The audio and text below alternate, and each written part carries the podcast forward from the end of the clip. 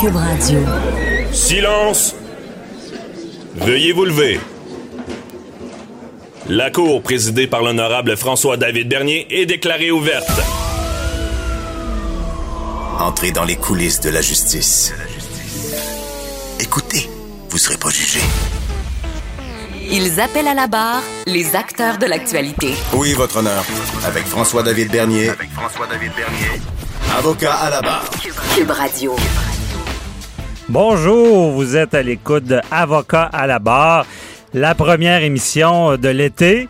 Euh, vous demandez c'est quoi avocat à la barre? Ben c'est euh, on, peut dire qu'on on est dans les premières euh, émissions à caractère euh, juridique, euh, judiciaire, euh, parce que ce qu'on fait, on regarde l'actualité et on veut vous faire comprendre. On veut vous faire comprendre ce qui se passe.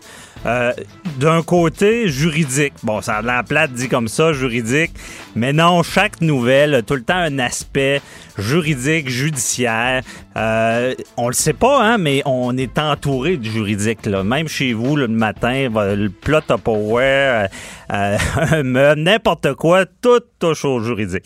Et dans l'actualité, évidemment, beaucoup de nouvelles et on, va prendre vraiment cet aspect-là euh, d'une manière très large parce que euh, à l'émission, on va parler d'à peu près tout. On, a des chroniques de, mécanique automobile, on va jusqu'à la gestion personnelle. Euh, on, fait vraiment le tour de tous les aspects. Et chaque matin, je veux vous faire connaître un peu ce qui se passe dans l'actualité. J'ai la chance de vous donner mon opinion, donc de vous dire qu'est-ce que je pense des nouvelles faut toujours être un peu prudent avec le juridique quand même, on le sait, euh, on a peur d'être poursuivi. Mais non, de nos jours, les temps ont changé, les gens veulent comprendre. Euh, je vais vous dire, les gens veulent tellement comprendre que le domaine juridique a changé parce que avant, souvent, les avocats étaient guindés, on avait notre code civil, code criminel, on connaissait ça, puis euh, la jurisprudence, tous les cas antérieurs, c'est nous qui avions le, le contrôle de ça. Maintenant, les gens sont informés. Ils savent c'est quoi de la négligence criminelle parce qu'ils l'ont vu en masse dans les médias. Euh, ils vont arriver même, à, ils, ont, des procès. Ils vont arriver euh, au bureau des avocats. Ils vont déjà avoir fait leur recherche parce que on a des moteurs de recherche incroyables de nos jours avec Internet. Et c'est pour ça que c'est différent. Donc, je, je commence avec la revue de l'actualité et évidemment, actualité de nos jours, on pense à un nom qui fait à peu près la nouvelle tous les jours. Euh, il y a du judiciaire même là-dedans. On, on, en parle des fois avec euh, Luc La Liberté. On parle de Donald Trump. Imaginez Donald Trump. Ce matin, on voit ça dans l'actualité. Il est accusé de vol, mais de vol, de viol, pardon. Viol étant l'ancien terme ici, là, maintenant, on appelle ça une agression sexuelle. Et euh, petite parenthèse, pourquoi on appelle plus ça un viol? Parce qu'à l'époque, seulement euh, une femme pouvait être violée. Puis imaginez, dans, dans l'article, c'était très sexiste. Euh, on pouvait, une femme qui était mariée ne pouvait pas être violée. Bon, on voit pourquoi ça a changé. Agression sexuelle, c'est un viol encore aux États-Unis. Et euh, Donald Trump, la façon qu'il se défend, je trouve ça quand même cocasse. Il dit c'est pas mon genre de femme. Je accusé de viol, c'est pas mon genre de femme.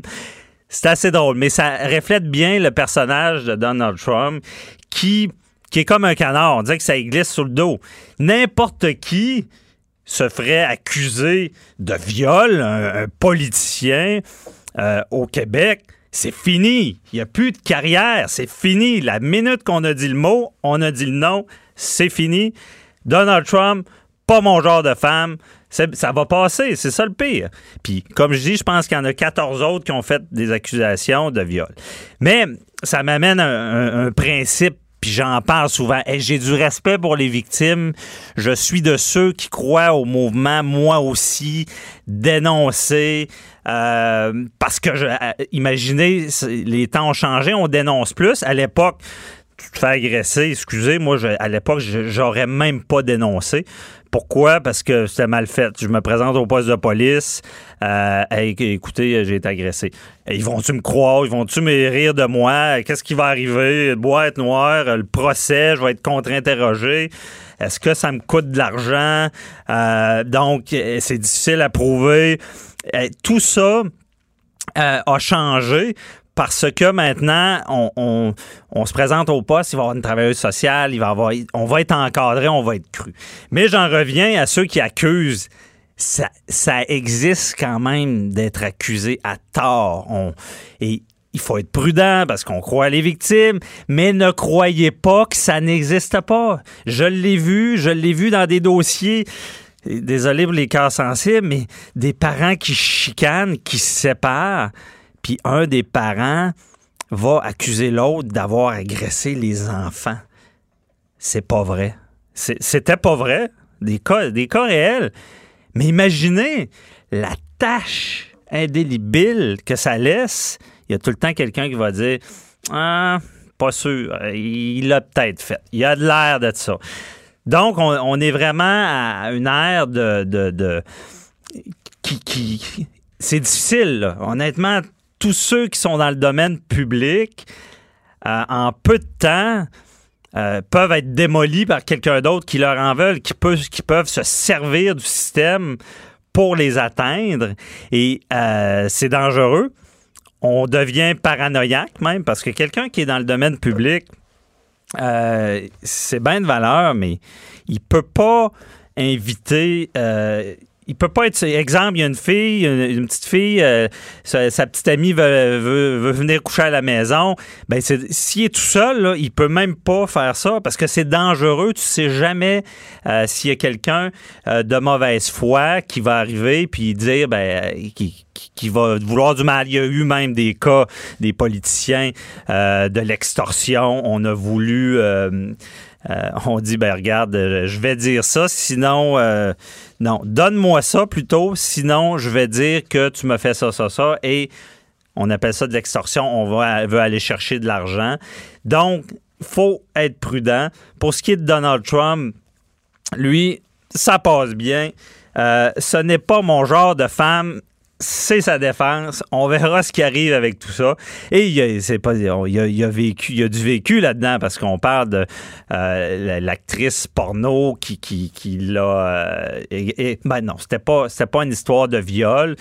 Il aurait couché avec elle, mais elle, euh, il, lui avait fait signer une entente de confidentialité et cette entente-là, elle l'a brisée. Donc, ben, il l'aurait parce qu'on ne sait pas tout prouver. ce qu'on sait, c'est que son avocat est en prison. Donc, euh, euh, comme je dis, c'est un canard, ça y coule, c'est comme sur le dos d'un canard.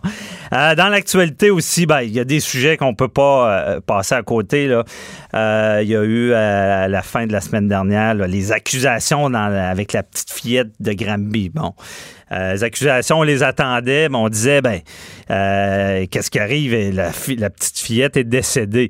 Il, il y a peut-être un meurtre, il y a peut-être un homicide.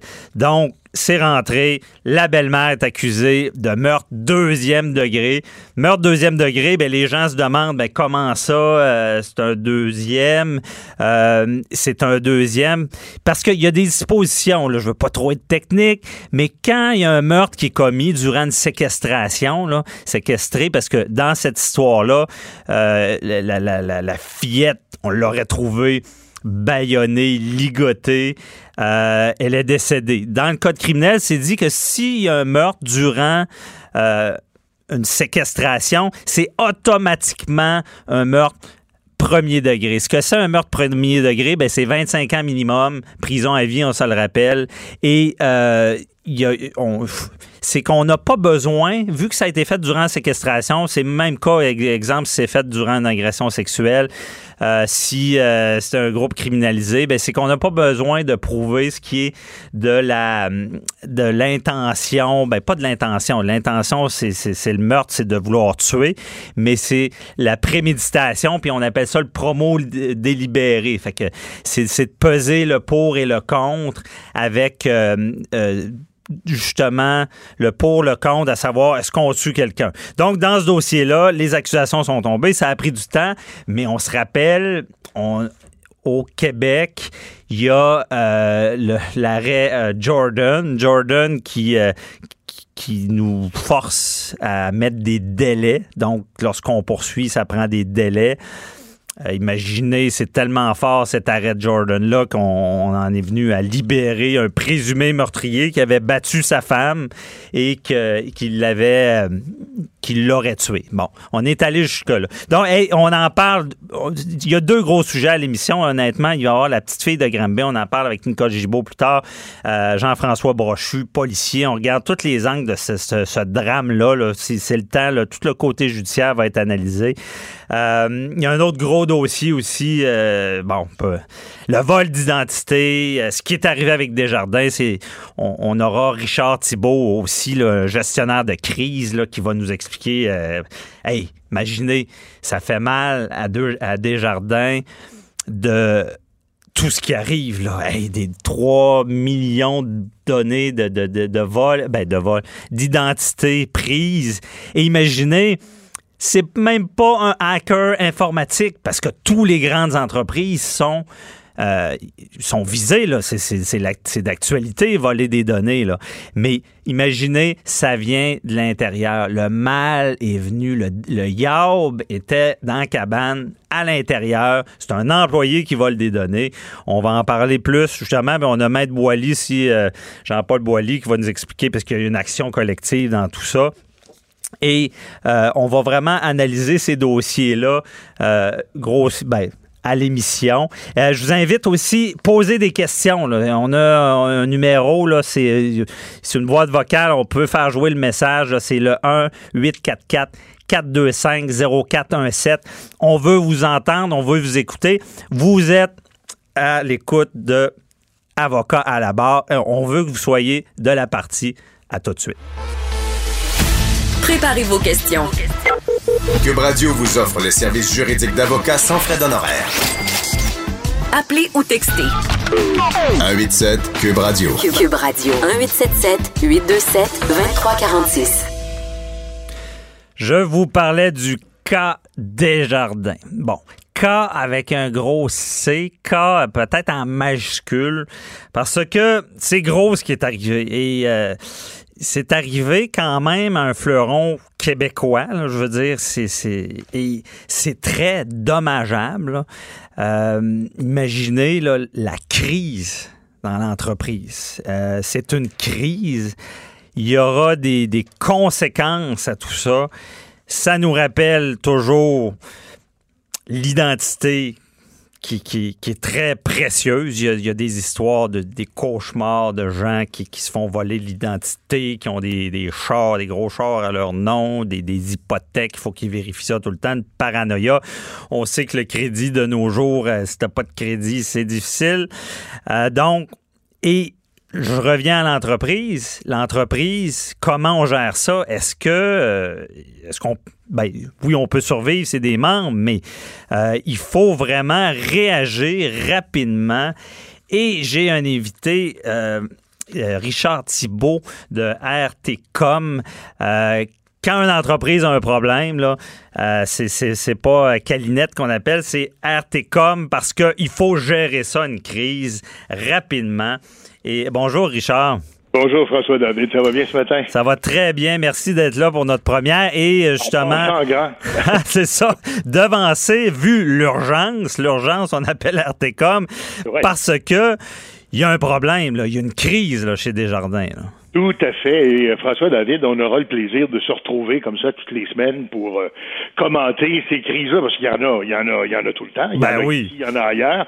Alors, on va avoir l'occasion de s'en reparler. Mais ce que je vous propose aujourd'hui, François, c'est euh, avec, le, avec nos auditeurs, ce qu'on va faire, c'est que, comme c'est notre première émission, mhm. on va établir c'est quoi les grands principes qu'on doit considérer quand on fait de la gestion de crise. Parce que vous avez posé la question, ben, elle est très juste. Euh, est-ce que la crise a été bien gérée? Ben, c'est ça. Ce que, je vous, ce que je vous propose, c'est qu'on va établir les critères, puis à la fin, on jugera ensemble si la crise a été bien gérée. Ça vous OK, ça me va. Mais sauf que moi, j'ai une question qui me brûle les lèvres ça, doit brûler les lèvres de tous les auditeurs. Quand ça tombe, justement, dans les grands principes, c'est quoi le premier principe qu'on applique, justement? Bon, il faut comprendre une chose, c'est que, contrairement Puis on a, on a une drôle d'idée de ce qu'est la gestion de crise. On, on se souviendra par exemple de l'émission Mirador. Hein, on avait un peu l'impression que l'objectif de la gestion de crise, c'est d'aider l'entité ou l'organisation ou la personne qui est en crise à moins, enfin, à, moins mal paraître, si on veut. Alors la gestion de crise, c'est pas, c'est pas ça du tout. La gestion de crise, en fait, c'est pas de, comment dire, d'aider les gens à se sortir de, de la gadoue quand ils sont mis les pieds dedans. L'objectif, c'est de les empêcher de les y mettre les pieds. Ah. Alors, ça, ça c'est un premier principe qui est fondamental parce que dans le fond, et ici on appelle ça la gestion de crise, chez nos voisins du Sud, on appelle ça autrement. On appelle ça la continuité des affaires. C'est peut-être un principe qui est un peu plus large, mais qui couvre vraiment ce qu'est la gestion de crise. Parce qu'en fait, la vraie gestion de crise, comme je le dis, c'est d'empêcher les organisations ben, de, se mettre dans une situation. C'est comme les avocats ou les médecins. On aime mieux avoir les gens avant, euh, euh, éviter les pièges pour prévenir. Mais là, quand le cancer est pris, c'est ça. Je comprends bien qu'on peut prévoir, mais dans le cas de Desjardins, est-ce que on pouvait prévoir ça? Ah, ma foi, on va voir ça ensemble, euh, euh, François. et c'est justement à la suite de cette démonstration-là qu'on voit si c'était bien fait. Quand on parle de continuité des affaires, on parle de trois choses. On parle d'abord, comme vous le dites, de gestion des risques. Mm-hmm. Quand, malgré toutes nos mesures, le risque se développe et devient une crise, c'est de gérer la crise. Et le troisième volet de ça, c'est la communication de crise. Alors, prenons le premier, gestion des risques. Est-ce qu'une fuite de cette nature-là aurait pu être prévue? Hmm. Bonne question. Et vous savez qu'il y a déjà une réponse à ça. C'est quand on parle de gestion des risques dans un dossier comme celui-là. Il y a deux études sur lesquelles je m'appuie. Une d'une entreprise qui s'appelle Verizon, qui est une entreprise de, de, de, de, technologie, de haute technologie, de communication. Et on avait fait une recherche à un moment donné pour réaliser que quand on parle de fuite de renseignements personnels ou de choses comme celle-là, 34% de ces fuites-là proviennent de manigances qui viennent de l'interne. C'est ça, je disais, le, le, yarb est, dans la cabane. Les voilà. Pricewaterhouse a fait une étude du même genre une année plus tard et a réalisé la même chose. 35% des euh, fuites proviennent de l'interne. Alors, ce qui veut dire que, dans le fond, entre vous et moi, puis la boîte à bois, est-ce ah. que cette risque, est-ce que ce risque-là aurait pu être prévu par Desjardins? Bien sûr, aurait pu être prévu, parce que quand on dit que plus de 30% plus du tiers, en fait, de ces cas-là proviennent de manigances à l'interne. Ouais, mais comment qu'on tu sais, ça reste un, employé, je pense que c'est un cadre. Euh, est-ce qu'on on devient paranoïaque et on peut pas faire confiance à personne? Parce que les données, il, il y a des gens qui vont finir par manipuler ça. Quand on parle de gestion des risques, on se dit, écoute, le risque est identifié. Qu'est-ce que je pourrais faire pour être capable de l'empêcher? Dans ce cas-là, il y aurait sûrement eu des mesures qu'on aurait pu mettre de l'avant, parce que M. Cormier, le grand patron de Desjardins, mhm. s'est dépêché de dire Ah là, on a mis en place des mesures, là, là, on espère, mais c'est là, c'est vraiment là, béton. Ça n'arrivera plus, ce genre de, ce genre de choses-là. Alors, ce qu'on comprend, c'est que dans le fond, on aurait pu, bien avant cette fuite-là, mettre en place des mesures qu'on n'a pas mis en place. Ben, il, se disait peut-être c'est béton pour tout ce qui est pirate informatique, mais il y a peut-être pas pensé que ça pouvait être son, son meilleur employé qui fait le coup. Ben, je, ne veux pas vous contredire, mais c'est justement ce qu'il disait, c'est que dorénavant, donc, ce genre de choses-là ne pourrait plus se produire. Alors, ce qui veut dire que des OK, je comprends. Ce qui est arrivé là, et, il l'a dit par après. Là. Il dit ça peut ben, pas arriver. Donc, en disant ça se reproduira plus parce que j'ai fait quelque chose, ça veut dire qu'il aurait pu faire quelque chose avant. Ben, l'idée, c'est ça. Pourquoi est-ce qu'ils ne l'ont pas fait avant? Ça, c'est la première question, là. Quand on parle de gestion des risques, c'est la première considération qu'on se doit d'avoir de surcroît, ce qu'on réalise, c'est que, comme vous le disiez tantôt, c'est pas comme dans les films, là, les super hackers qui rentrent par la porte d'en arrière du réseau, puis là, qui piratent le système. Là, c'est vraiment un, cadre, mais bon, je comprends que c'est un cadre relativement bas dans l'entreprise et, et qui a eu quand même accès à des informations ultra confidentielles qu'on ne souhaite pas voir diffusées. Et le président président de la compagnie, le président de Desjardins nous dit j'ai mis en place des mesures pour que ça arrive plus jamais. Alors donc, ça aurait pu arriver. qu'on mette Il aurait pu mettre en avant à la place, ouais. Bon, alors ça, en termes de gestion des risques, donc, est-ce que ça a été bien fait? Ah, d'accord, on, on conclura à la fin. Gestion de crise, maintenant. Euh, ça fait quand même six mois que c'est arrivé, cette histoire-là. Oh, OK, ben c'est ça. Nous, on passe, c'est tout frais. Ça fait six Oh! mois. Oh, C'est OK. pas arrivé la semaine, la semaine d'avant, là. Ça fait six mois que cette histoire-là traîne. Ça fait six mois qu'ils essaient de gérer tout ça, mais là, ça a pété, là. Et non seulement ça a pété, mais ils ont été obligés de le dire parce que c'est sûr que vous comprenez bien qu'un succès, un secret comme celui-là, ça peut pas avec succès rester secret longtemps. Aïe, aïe, aïe, non. non. Alors, fallait le dire. Et assez curieusement, puis là, je veux pas prêter une intention à personne, mais pour celles et ceux qui ont déjà fait de la politique, par exemple, on sait très bien que le meilleur moment qu'un gouvernement choisit, Ah. généralement pour annoncer des mauvaises nouvelles, c'est quand? Ben, c'est- quand qu'il y a une plus grosse nouvelle qui. Ben, c'est probablement deux jours avant Noël. OK, ouais, c'est ça, deux les jours fêtes, avant. Saint-Jean-Baptiste. En se disant, ben là, on va en parler, mais tu sais, ça va s'éteindre rapidement parce que là, les gens sont ailleurs et tout le reste. Alors donc, ça fait quand même six mois que c'est arrivé. On a attendu longtemps avant de le rendre public. Qu'est-ce qu'on a fait? En- ce qu'on apprenait en lisant les journaux, euh, François, c'est, euh, puis là, c'est quand même impressionnant. On dit que les accès de 46 000 travailleurs de chez Desjardins ont été revus pendant ces mois-là. Donc, on savait depuis un certain temps qu'il y avait eu un problème. On a travaillé là-dessus pour gérer la crise, si on veut, avant de la rendre publique. Mais bon, six mois, c'est une éternité en informatique. Là. Ils sont Hey. où, nos renseignements personnels, là? Ben non, c'est ça. On sait pas euh, où c'est rendu, puis qu'on sait même pas encore l'impact de tout ça, du vol euh, en ce moment. Ben, on verra justement avec l'enquête policière si ça a été revendu et, et tout et tout. Mais Richard, il nous reste à peu près euh, deux minutes. Là. Euh, Est-ce que... Euh, non, mais est-ce que euh, ça va gérer, cette crise-là? Est-ce que... Comment on Ben, fait, là? On continue? Le troisième volet, je vais terminer avec ça, c'est la communication de crise. Notre objectif, c'est d'être, en fait, c'est d'informer, c'est de rassurer, c'est de démontrer qu'on est en contrôle.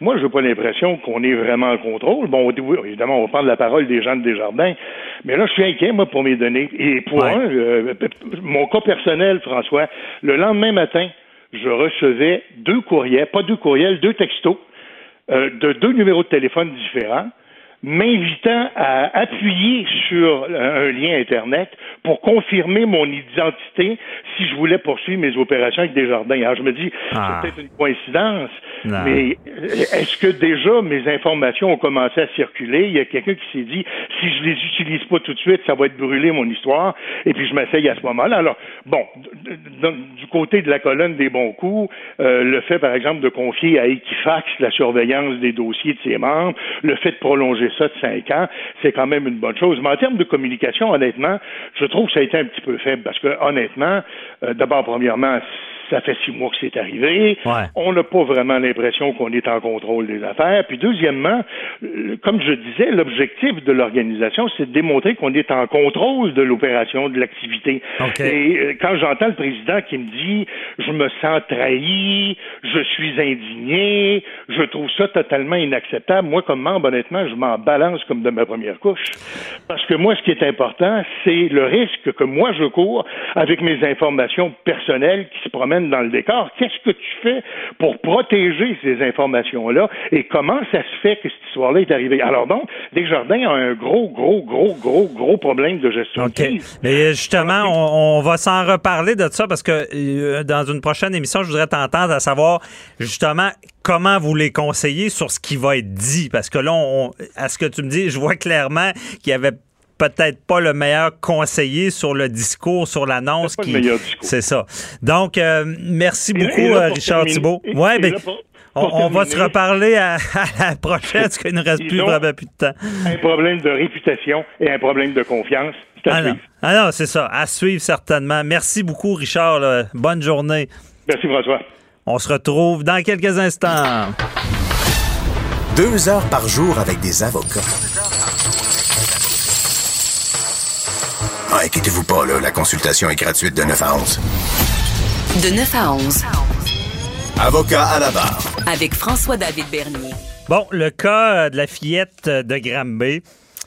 Vous euh, en avez entendu parler de long en large. On s'entend que ça a été couvert par les médias. On en parle. Ça, c'est même on, veut une révolution dans les DPJ parce que tout le monde admet qu'on l'a échappé. Euh, c'est euh, un dossier où est-ce qu'on attendait des accusations parce qu'on savait très bien, une fois que la fillette était décédée, que euh, c'était pas seulement une séquestration puis des voies de fait graves. Donc, on se demandait ce qui allait arriver. Euh, les accusations sont tombées. Bon, on parle de meurtre deuxième degré pour la belle-mère. On parle de négligence criminelle causant la mort pour le père. On parle de séquestration. on aurait retrouvé la fillette ligotée. Donc, tout ça, on, se pose beaucoup de questions. Les, auditeurs vont se dire, bon, euh, un meurtre deuxième degré, bon, c'est deuxième degré, ça veut dire c'est moins grave qu'un premier. Pourquoi on est là? Parce qu'ils l'ont séquestré, euh, on sait, bon, on entend parler, il y a des dispositions dans le code criminel qui fait que s'il y a un meurtre durant une séquestration, euh, c'est un premier degré automatiquement. On assimile ça à un meurtre premier degré. Donc, on veut éclairer tout ça. Et qui de mieux qu'une juge à la retraite, Nicole Gibault, pour bien nous expliquer. Bonjour, Nicole. Bonjour François David. Merci d'être là pour la première et on a besoin de tes lumières. on a besoin que tu nous expliques ben, les accusations qui sont tombées. Qu'est-ce qui a changé? Là? OK. Ben, je, euh, euh, je t'avoue que je suis surprise. Euh, en toute honnêteté, là, ah. je suis très, très surprise qu'on n'ait pas déposé d'accusation de meurtre premier degré, évidemment, à cause des accusations qui précédaient. Dans les deux cas, le père et la belle-mère sont tous les deux accusés de séquestration. Euh, dans le cas du père, on ajoute l'abandon d'enfant, on mhm. ajoute d'avoir omis de fournir les choses nécessaires à la vie alors qu'elle était dans le besoin. Dans le cas de la belle-mère, on ajoute des voies de fait graves. Bon, c'est pas parce qu'on connaît les éléments de preuve, parce qu'on les connaît pas, puis il y a une ordonnance de non-publication, on peut pas dévoiler les faits. Mais séquestration, là, le mot, euh, on n'a pas besoin d'un grand, grand dictionnaire là, pour comprendre que euh, dans les deux cas, il y aurait des accusations de séquestration. Alors pourquoi meurtre deuxième degré alors que, de, selon ce qu'on entend, et ce que je comprends, il y aurait eu séquestration. Maintenant, c'est sûr. Ouais. Mais... Euh, François, que l'autopsie, l'autopsie a probablement révélé les rapports d'experts, des choses qu'on ne connaît pas. Là, je mets pas en doute la crédibilité ou, ou ce que le DPCP fait comme travail, mais je suis surprise parce que moi aussi, j'allume quand j'entends séquestration, automatiquement meurtre premier degré à cause d'un article du Code criminel qui le permet. Mais au pis-aller, est-ce qu'on n'aurait pas pu descendre par la suite? Bon, meurtre deuxième, ben, homicide, ça. etc. bon. On va mettre à niveau tout le monde parce que euh, on veut que tout le monde comprenne bien. Déjà, là, si on, on, dit un meurtre premier degré, meurtre deuxième degré, euh, souvent on entend meurtre prémédité. C'est quoi la différence entre les deux en ben, partant? Le, meurtre prémédité où on a planifié la situation, on a organisé, on a vraiment une intention très spécifique, mais on, non seulement on a l'intention spécifique de le faire, mais on a planifier cette l'organisation, l'orchestration de toute cette ce, ce, ce, meurtre-là. Dans le meurtre deuxième Mais la, la planification, là, c'est vraiment euh, exemple quelqu'un, euh, un associé, puis euh, il veut il veut être assuré parce qu'il y a de la ah, misère financièrement. C'est d'organiser là. Oui, c'est ça. C'est le thème. Le thème, c'est l'organisation, la planification. Alors, pour faire une histoire un peu plus courte là, mais dans le cas du deuxième degré euh, ici, c'est pas parce qu'il n'y a pas d'intention, c'est le contraire. Il y a une intention. Il y a toujours une intention dans le cas de meurtre au deuxième degré, mais ici, ça peut être tout simplement l'intention, pas tout simplement, c'est l'intention ici de, elle a clairement eu une intention de blesser, pourquoi on dit ça? Encore une fois, à cause de l'accusation qu'on connaît? On ne connaît pas les faits, mais on connaît qu'il y a eu des voies de fait graves pour la belle-mère.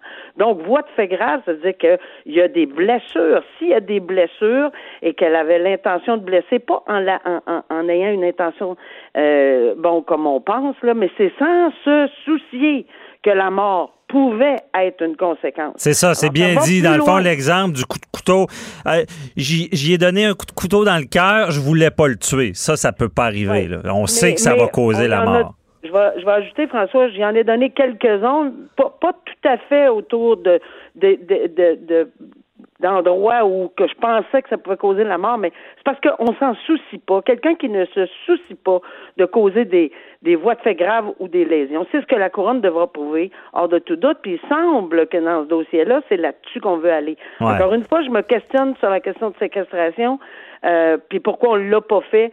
Euh, c'est vrai qu'il y a une, une sémantique en matière. Tu sais, c'est compliqué un petit peu. On le sait, là, le droit, c'est pas toujours évident, là. Mhm. Euh, on, sait que ça peut être peut-être un peu complexe. Comment on aurait amené le dossier de meurtre au premier degré avec, parce qu'il faut que ce soit deux infractions différentes, mais qui se passent dans, une, dans, un même événement. Ben, un même événement, mais Nicole, encore une fois, est-ce que, parce que là, on dit c'est assimilé, s'il y a séquestration, c'est assimilé à un premier degré, mais c'est quoi cette, histoire-là d'assimiler pour ben, notre que auditeur? C'est très, très, clair, clair que pour, euh, pour le, le, la le meurtre au premier degré, c'est prison à vie, meurtre deuxième degré, prison à vie. Là où où, ça diffère nettement et totalement, parce qu'on entend souvent, ah, il y a eu une peine de la prison euh, meurtre premier degré, c'est une peine automatique de 25 ans. C'est pas, c'est pas une peine automatique de 25 ans. Mm-hmm. C'est à vie avec une possibilité. Il peut même pas s'adresser, il peut même pas écrire un papier à la libération des, euh, de la commission des libérations conditionnelles pour demander une libération si il a pas fait, on n'a pas fait 25 ans lorsqu'on est trouvé coupable de meurtre au, premier degré. Ouais, c'est ça. Coupable de meurtre au deuxième degré, c'est la vie aussi, à vie, mais sauf que le papier qu'on va appeler la requête ou la demande à la commission des libérations conditionnelles, on peut la faire dès 10 ans si le tribunal dit 10, entre 10 et 25, ça peut être. Turcotte a eu 17, il y en a d'autres qui ont eu 15, il y en a d'autres qui ont eu 20, il y en a d'autres qui ont... Bon, alors, mais c'est là la différence. Mais Nicole, les... puis ça c'est bien dit, on comprend, mais les gens doivent se demander pourquoi quand il y a une séquestration, c'est automatiquement euh, le meurtre prémédité, là? Ben, c'est parce que le code criminel le prévoit que lorsque c'est qu'il y a eu un décès, un meurtre, alors que c'est concomitant avec certaines infractions. Donc, euh, l'agression sexuelle, par exemple, la séquestration, l'enlèvement. C'est un, article extrêmement, tu sais, en droit, là, nous, au Canada, il faut que ce soit très codifié, très spécifique. On n'a pas mhm. d'infraction dans les airs. L'infraction, ça le dit, le code dit, ça va être auto, on peut automatiquement s'en aller à meurtre premier degré. On l'invente pas, c'est le code qui le dit. Donc, si on prouve tous ces éléments-là, le code prévoit qu'on peut déposer, la couronne peut déposer un meurtre au premier degré. Mais dans le fond, sans planification. OK, ben c'est ça. Mais dans le fond, vu l'activité, c'est un mauvais mot me dire ça, l'activité, mais vu que la personne est en train de séquestrer, puis qu'il y, a un décès, c'est là que tu dis, ben, ça devient automatiquement un premier parce que si, si tu es en train de séquestrer quelqu'un, tu es en train d'organiser de quoi, là? Ben, c'est, c'est encore une fois, il y a beaucoup, il y a de la jurisprudence, la Cour d'appel du Québec, les cours d'appel d'Ontario que j'ai vérifié, Cour suprême. Il y a tous des éléments. Tu sais, les éléments, là, on va le dire clairement, c'est pas compliqué à comprendre. Les éléments qui constituent une infraction, ben, il y a, il y a, il y a, trois, quatre virgules tout le temps dans l'article, dans, dans, dans le libellé de, de, de cette infraction-là. Puis il faut que la couronne les prouve un après l'autre, après l'autre, après l'autre, sans se tromper. Et, il faut vraiment avoir tout l'ensemble de la situation. Est-ce que c'est là que ça a, chopé? Je ne sais pas pourquoi. On n'a pas d'explication. Ça, c'est pour la belle-mère. Pour le père, mais, mais justement, la belle-mère, si on est un deuxième, là, est-ce que ça est-ce que ça se peut que ça soit un deuxième parce que l'enfant n'est pas décédé durant la séquestration? Parce que je pense que la fillette ben, serait morte à l'hôpital. On ne sait pas, on sait pas le détail. On connaît pas le détail. On peut pas présumer du détail, mais euh, euh, ce que ce qui ce qui mérite là, puis qui, qui, qui m'égratigne le cerveau, puis pourquoi je comprends pas, puis je vais très bien comprendre lorsqu'on va entendre la preuve. Probablement tout le monde va faire Ah bon. Mais pour le moment, là, ce que je me demandais, c'est et, et, c'est parce que quand les circonstances sont assez proches, là, il y aurait eu une séquestration, puis pas longtemps après de tout ça, une personne serait décédée, ben là, on coupe la poire en 22, là, ou en mhm. je sais pas combien. De... Alors, tant qu'à moi, ce sont de même circonstances. Ben, je, croyais, en toute humilité. C'est ça, on n'a pas tout vu. les maîtres, mais on n'a pas tout vu, on n'a pas tout entendu. Donc, ça, c'est la première affaire. Mais, Pour le père. Oui, le père, parlons-en, la négligence ben, criminelle causant la mort. Qu'est-ce qu'il a fait? c'est la même chose. C'est la même chose. Je me suis posé exactement la même question parce que lui aussi est accusé de séquestration. Donc, pourquoi? C'est parce qu'ils ont joué possiblement, et la preuve va démontrer qu'ils ont joué des rôles différents. On ne sait pas c'est quoi les, les rôles différents.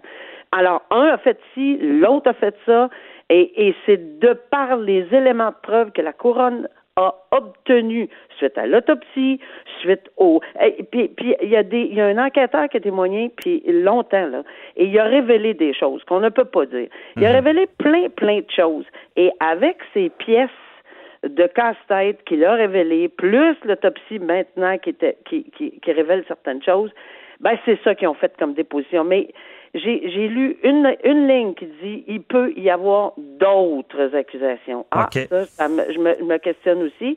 Mais pour le père, la négligence criminelle, ben, c'est sûr que quand on a de la négligence criminelle causant la mort, c'est passible de perpétuité, mais il n'y a pas de minimum. Il n'y a pas de minimum. Dans le meurtre deuxième degré, on sait que minimalement, elle fera, elle ferait si, si, si, si elle est trouvée coupable, disant si elle est trouvée coupable. Dans le cas d'un souci de meurtre, euh, pas de meurtre, mais de négligence criminelle causant la mort, il n'y en a pas de minimum. Prison à vie maximum. Mais évidemment, il faut que on, le sait, c'est c'est pas une accusation qui est facile, mais si je pense que bon, euh, encore une fois. Mais dans le fond, Nicole, le père, le père, c'est un parent. Négligence, c'est un parent qui laisse faire ben, c'est ça. la, belle-mère fait du mal, puis il fait rien. Tu sais, ça ressemble à ben, ça. C'est ça, probablement, encore une fois, parce qu'on connaît pas tous les faits, mais les gestes que lui aurait pas fait, ou il a fait ou il a pas fait quelque chose qui est imposé par une loi. Puis la loi dit, prends soin de tes petits, là. prends soin de tes enfants, occupe-toi de tes enfants, fais en sorte qu'ils sont pas battus, séquestrés, abandonnés, pas nourris, euh, etc. Ça fait que c'est toutes des pièces qu'on devra, des, éléments qu'on devra mettre en preuve. Puis pour le moment, pour le moment, on dit bien, là, il est accusé de négligence criminelle causant la mort, c'est-à-dire qu'il a fait ou il n'a pas fait quelque chose qui est imposé, comme on dit. Puis ça, ça dénote une insouciance qu'on appelle déréglée ou téméraire. C'est quoi que ça veut dire, ça? Ben, c'est tellement excessif, puis c'était tellement dangereux ce qu'il a fait ou pas fait face à la vie de sa petite fille, pauvre enfant. Hmm. pour sa vie ou sa sécurité et puis que ça a entraîné sa mort. Donc, ce sont trois, trois éléments essentiels. La couronne prétend en ce moment qu'elle a, qu'elle a tous ces éléments-là pour amener ceci à terme dans jusqu'à ben, date. Il y aura d'autres choses, on sait ben oui, puis c'est ça. Puis euh, Nicole, tu seras parmi nous euh, tout l'été, donc on va s'en reparler évidemment. Gros dossier. Merci beaucoup, euh, Nicole. bonne journée. Grand plaisir. Bonne journée. Déclarez-vous solennellement de dire la vérité, toute la vérité et juste la vérité? Euh, ben, ben oui, ben oui. De 9 à 11. Avocat à la barre. Avec François-David Bernier. À chaque affaire judiciaire, il y a euh, des. Ben, vous savez, hein, il y a tout le temps les, un peu les mêmes étapes. Euh, lorsqu'arrive des drames, euh, avant des accusations, il y a des enquêtes policières. Les policiers sont là pour ramasser la preuve, pas tout le temps facile pour eux parce que c'est très technique. Euh, et on veut, on continue notre analyse dans le dossier de la fillette euh, de Granby, à savoir qu'est-ce qui s'est passé avec les nouvelles accusations. Et on s'en va du côté policier avec euh, notre chroniqueur Jean-François Brochu, analyste à LCN. bonjour Jean-François. Maître Bernier, bonjour. Bonjour, merci d'être là. On, veut analyser ce dossier-là euh, de Granby et il y a des nouvelles accusations. Euh, quand, justement, parce que là, on dit il aurait été, la fillette aurait été ligotée, tout ça. Un policier qui débarque, il se fait appeler sur les lieux, puis il doit se rendre. C'est comme ça que ça commence? Ben, c'est-à-dire que c'est les patrouilleurs qui se sont rendus, les patrouilleurs de la police de Granby, qui ont répondu à un appel 911, en fait, qui ont répondu à un appel des ambulanciers qui, eux, avaient répondu à un appel 911. Des ambulanciers ont constaté que ça n'avait pas de sens et ils ont contacté les policiers de Granby. Mais juste une parenthèse, euh, M. Bernier, ben, on va y revenir, mais dans une enquête comme celle-là, il y a une difficulté supplémentaire pour les policiers. Et c'est toutes les interventions préalables qui ont été faites par les, euh, les travailleurs sociaux de la DPJ. Ça, on pourra développer si vous le désirez plus tard, mais ça, ça pose une difficulté supplémentaire parce que les gens ont donc été rencontrés, les suspects, les accusés aujourd'hui, là, mhm. monsieur et madame, ont, été, ont donc été rencontrés à probablement plusieurs reprises par différents intervenants, auront donné plusieurs versions de différents événements, et après ça, là, les policiers débarquent faut démêler le vrai du faux, retrouver la vérité et essayer d'informer le procureur de la couronne, de l'instruire le mieux possible sur la, ce qui s'est réellement passé, la, la, vraie version. Et ça, ça pose une difficulté. Okay. Il pourrait peut-être, Bête Bernier, parce que j'ai écouté l'entrevue d'ailleurs très intéressante de Nicole, qui est très, très éclairante, et je suis d'accord avec elle qu'il euh, y a un questionnement au niveau de la, du lien entre la séquestration et le meurtre premier. Pourquoi on n'a pas accusé de meurtre premier? Ben, peut-être qu'on manque un petit peu de, de, de, colonne vertébrale au niveau de la couronne, ou il y a des éléments justement dans cet aspect-là qui qu'on apprendra durant l'enquête, là, des difficultés qui sont arrivées dans cette enquête-là à, à, cause de l'implication. C'est pas de leur faute, là, c'est leur travail, la direction de la protection de la mm-hmm. jeunesse, mais ça, ça peut poser une difficulté au niveau que au niveau de la preuve quand on, quand on apporte la preuve devant le tribunal. Mais à cause de quoi? Parce qu'il y a trop de versions? Parce que vu qu'ils ont, expliqué, euh, les intervenants doivent, euh, doivent agir pour, pour les enfants, c'est ça, je comprends? Ben, eux, là, ils, puis là, on leur a fait beaucoup de reproches à la direction de la protection de la jeunesse. Peut-être que dans son ensemble, la machine a échoué. Ça ne veut pas dire que les gens qui sont sur le terrain eux ont mal travaillé. Ils ont travaillé dans le cadre de leur loi, dans le cadre de leur mandat, qui est un mandat de protection, qui est un mandat. Eux autres, c'est des travailleurs sociaux. Mhm. C'est pas des policiers. Les policiers sont là pour faire la répression, sont là pour euh, voir le crime, l'enquêter et amener des preuves devant les tribunaux. Les travailleurs sociaux sont pas là pour ça. Ils sont là pour essayer de régler la situation dans le cadre de la loi. Mais Lorsqu'ils font ça, ils rencontrent à plusieurs reprises un paquet d'intervenants. Il y a donc un paquet de versions qui ont été données au cours de ces différents. Ça, on le sait, ça a duré plusieurs années, le problème avec euh, la petite fille, les problèmes avec euh, les parents. Donc, toutes ces versions-là, toutes ces histoires-là peuvent, je ne dis pas que c'est le cas, mais peuvent apporter une difficulté supplémentaire pour dans la recherche de la vérité pour le procureur de la couronne qui a à se pencher là-dessus pour rendre une décision. OK. Et euh, non, je comprends. C'est plus il y a d'éléments dans l'enquête, plus ça devient complexe parce que les policiers doivent interroger. Mais si on revient, là, je ne sais pas si tu as l'information. Euh, en premier lieu, qui a appelé la police? Parce que là, on sait qu'il était séquestré, on sait qu'il y avait toutes sortes de, choses qui se passaient là. Est-ce qu'on sait si c'est la belle-mère ou le père qui ont appelé la police? Euh, ça, je serais pas en mesure de vous euh, donner cette information-là. Moi, je, moi, je sais que les ambulanciers ont contacté la police, mais qui a fait le premier appel, ça, je suis pas en mesure de vous le dire. Donc, peut-être que justement, suite à, toute la séquestration, euh, il y avait un danger pour sa vie, puis ça, ça pourrait être le, père ou la belle-mère qui aurait appelé les ambulanciers. Mais je comprends bien, la minute que l'ambulancier débarque, si on peut dire, sur les lieux et constate ça, la première chose qu'il fait, c'est d'appeler la police.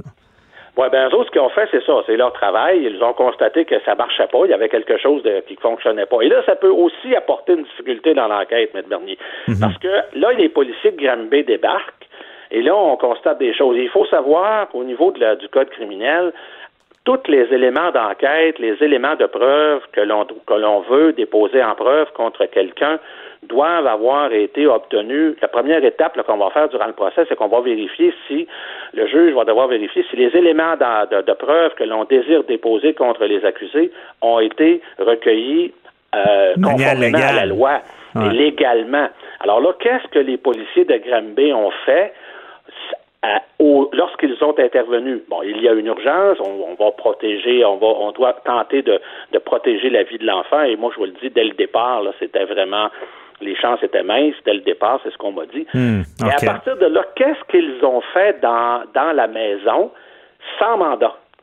Et, euh, et, ça, ça pourra être une difficulté que la couronne aura à, à, surmonter parce que les policiers, normalement. C'est le jeu dangereux sans mandat, là. C'est le jeu extrêmement dangereux, jusque, parce qu'à partir du moment où, dans la tête des policiers, là, on soupçonne un crime, ben pour poursuivre leur travail dans les lieux qui sont des lieux privés, là, qui sont dans une maison, qui sont dans un sanctuaire de la famille, là, la police, donc l'État, doit se munir d'un mandat de perquisition. À partir du moment où on, a, où on soupçonne qu'il y a eu un crime. Parce que les policiers sont habilités, en vertu du common law qu'on appelle au Canada, les policiers sont habilités à entrer dans une maison pour y constater un décès, pour y constater qu'un crime, ça, il n'y a pas de problème jusqu'à un certain point. Mais dès que les policiers désirent faire enquête, parce qu'ils ont en tête qu'il y a eu un crime, ils doivent cesser toute activité euh, garder la scène, bien sûr, ils gardent la scène de crime, mais ils doivent se retirer, garder la scène de crime à partir du moment où elle est sécurisée et se munir des autorisations judiciaires nécessaires. Mhm. Et là, et là, ça peut on verra dans le procès, mais il se peut qu'ici, il y ait quelques difficultés à ce moment, à ce, à ce niveau-là, pour quelques éléments de preuve. Ça ne veut pas dire que tout, toute l'enquête est, est, et, euh, et, et en, péril, voilà, est en péril, mais il c'est possible que euh, quelques éléments ne puissent pas être déposés en preuve ou ne soient pas recevables. Ben c'est ça, parce que, bon, on, on, a de la théorie, mais on dit, OK, ils font ça, mais dans, dans les faits, là, je, je veux dire, tu vas être mieux placé pour m'expliquer. Je veux dire, tu peux pas arriver sur les lieux, euh, constater que l'enfant est ligoté, baïonné, puis sa vie est en péril, puis dire, hey, attendez, on va prendre des photos on va faire une preuve bien étoffée pour les accuser. Euh, ça doit être difficile, ça. Qu'est-ce qui se passe dans la tête d'un policier? Qu'est-ce qui fait la première étape? Là? Ben, prendre le contrôle de la situation. On va, on va se le dire, là, mettons, à partir du moment où le contrôle de la situation est pris, que les ambulanciers quittent avec l'enfant, que les gens qui sont là sont sous contrôle, entre guillemets, si on a des motifs de les retenir, ou s'ils euh, sont euh, sont, si on veut, sont euh, d'accord pour être, pour rencontrer les policiers et donner une version des faits. Ça, ça peut tout se faire, il n'y a pas de problème. Mais commencer à fouiller dans la maison, prendre des photos et tout ça, quand on pense qu'il y a eu un crime, à partir du moment où le policier pense qu'il y a eu un crime, il ne doit pas le faire, il ne peut pas le faire. OK. Mais je veux dire, euh, parce que par là, on en parlait avec Nicole euh, sur ce qui est de l'élément de séquestration, mais à, quelque part, on, va faire quoi? On, va, on, va, garder le excusez là, pour les cœurs sensibles, on va garder le, duct tape, le ruban adhésif, puis on, va mettre ça dans un sac, on va pour un baillon. Ben, bon, voilà, ça c'est ça c'est la bonne question. Bon, à, partir du moment où on a pris la, le contrôle de la scène, à partir du moment où on a contrôlé l'événement, Là, c'est sûr qu'il y a eu des discussions et on a vu que rapidement, le, la police de Granby, de par son niveau de service, ne, euh, ne ce n'est pas son mandat de faire ce type d'enquête-là. Les niveaux de service pour l'information des gens, il y en a six au Québec. Les, les, corps de police ont été, euh, été divisés en six niveaux de service qui vont du numéro un, là, qui est la patrouille normale avec quelques exigences au niveau de la, des motoneiges, la, la sécurité nautique, tout ça, et le numéro 6, le, le, le, qui, est, qui est le summum, qui est la sortie du Québec. Alors, entre les deux, là, euh, entre le site, bon, il y, a, il y, a, toutes sortes de niveaux de service. Donc, Québec, Montréal ont des niveaux différents, Laval, Longueuil, tout ça.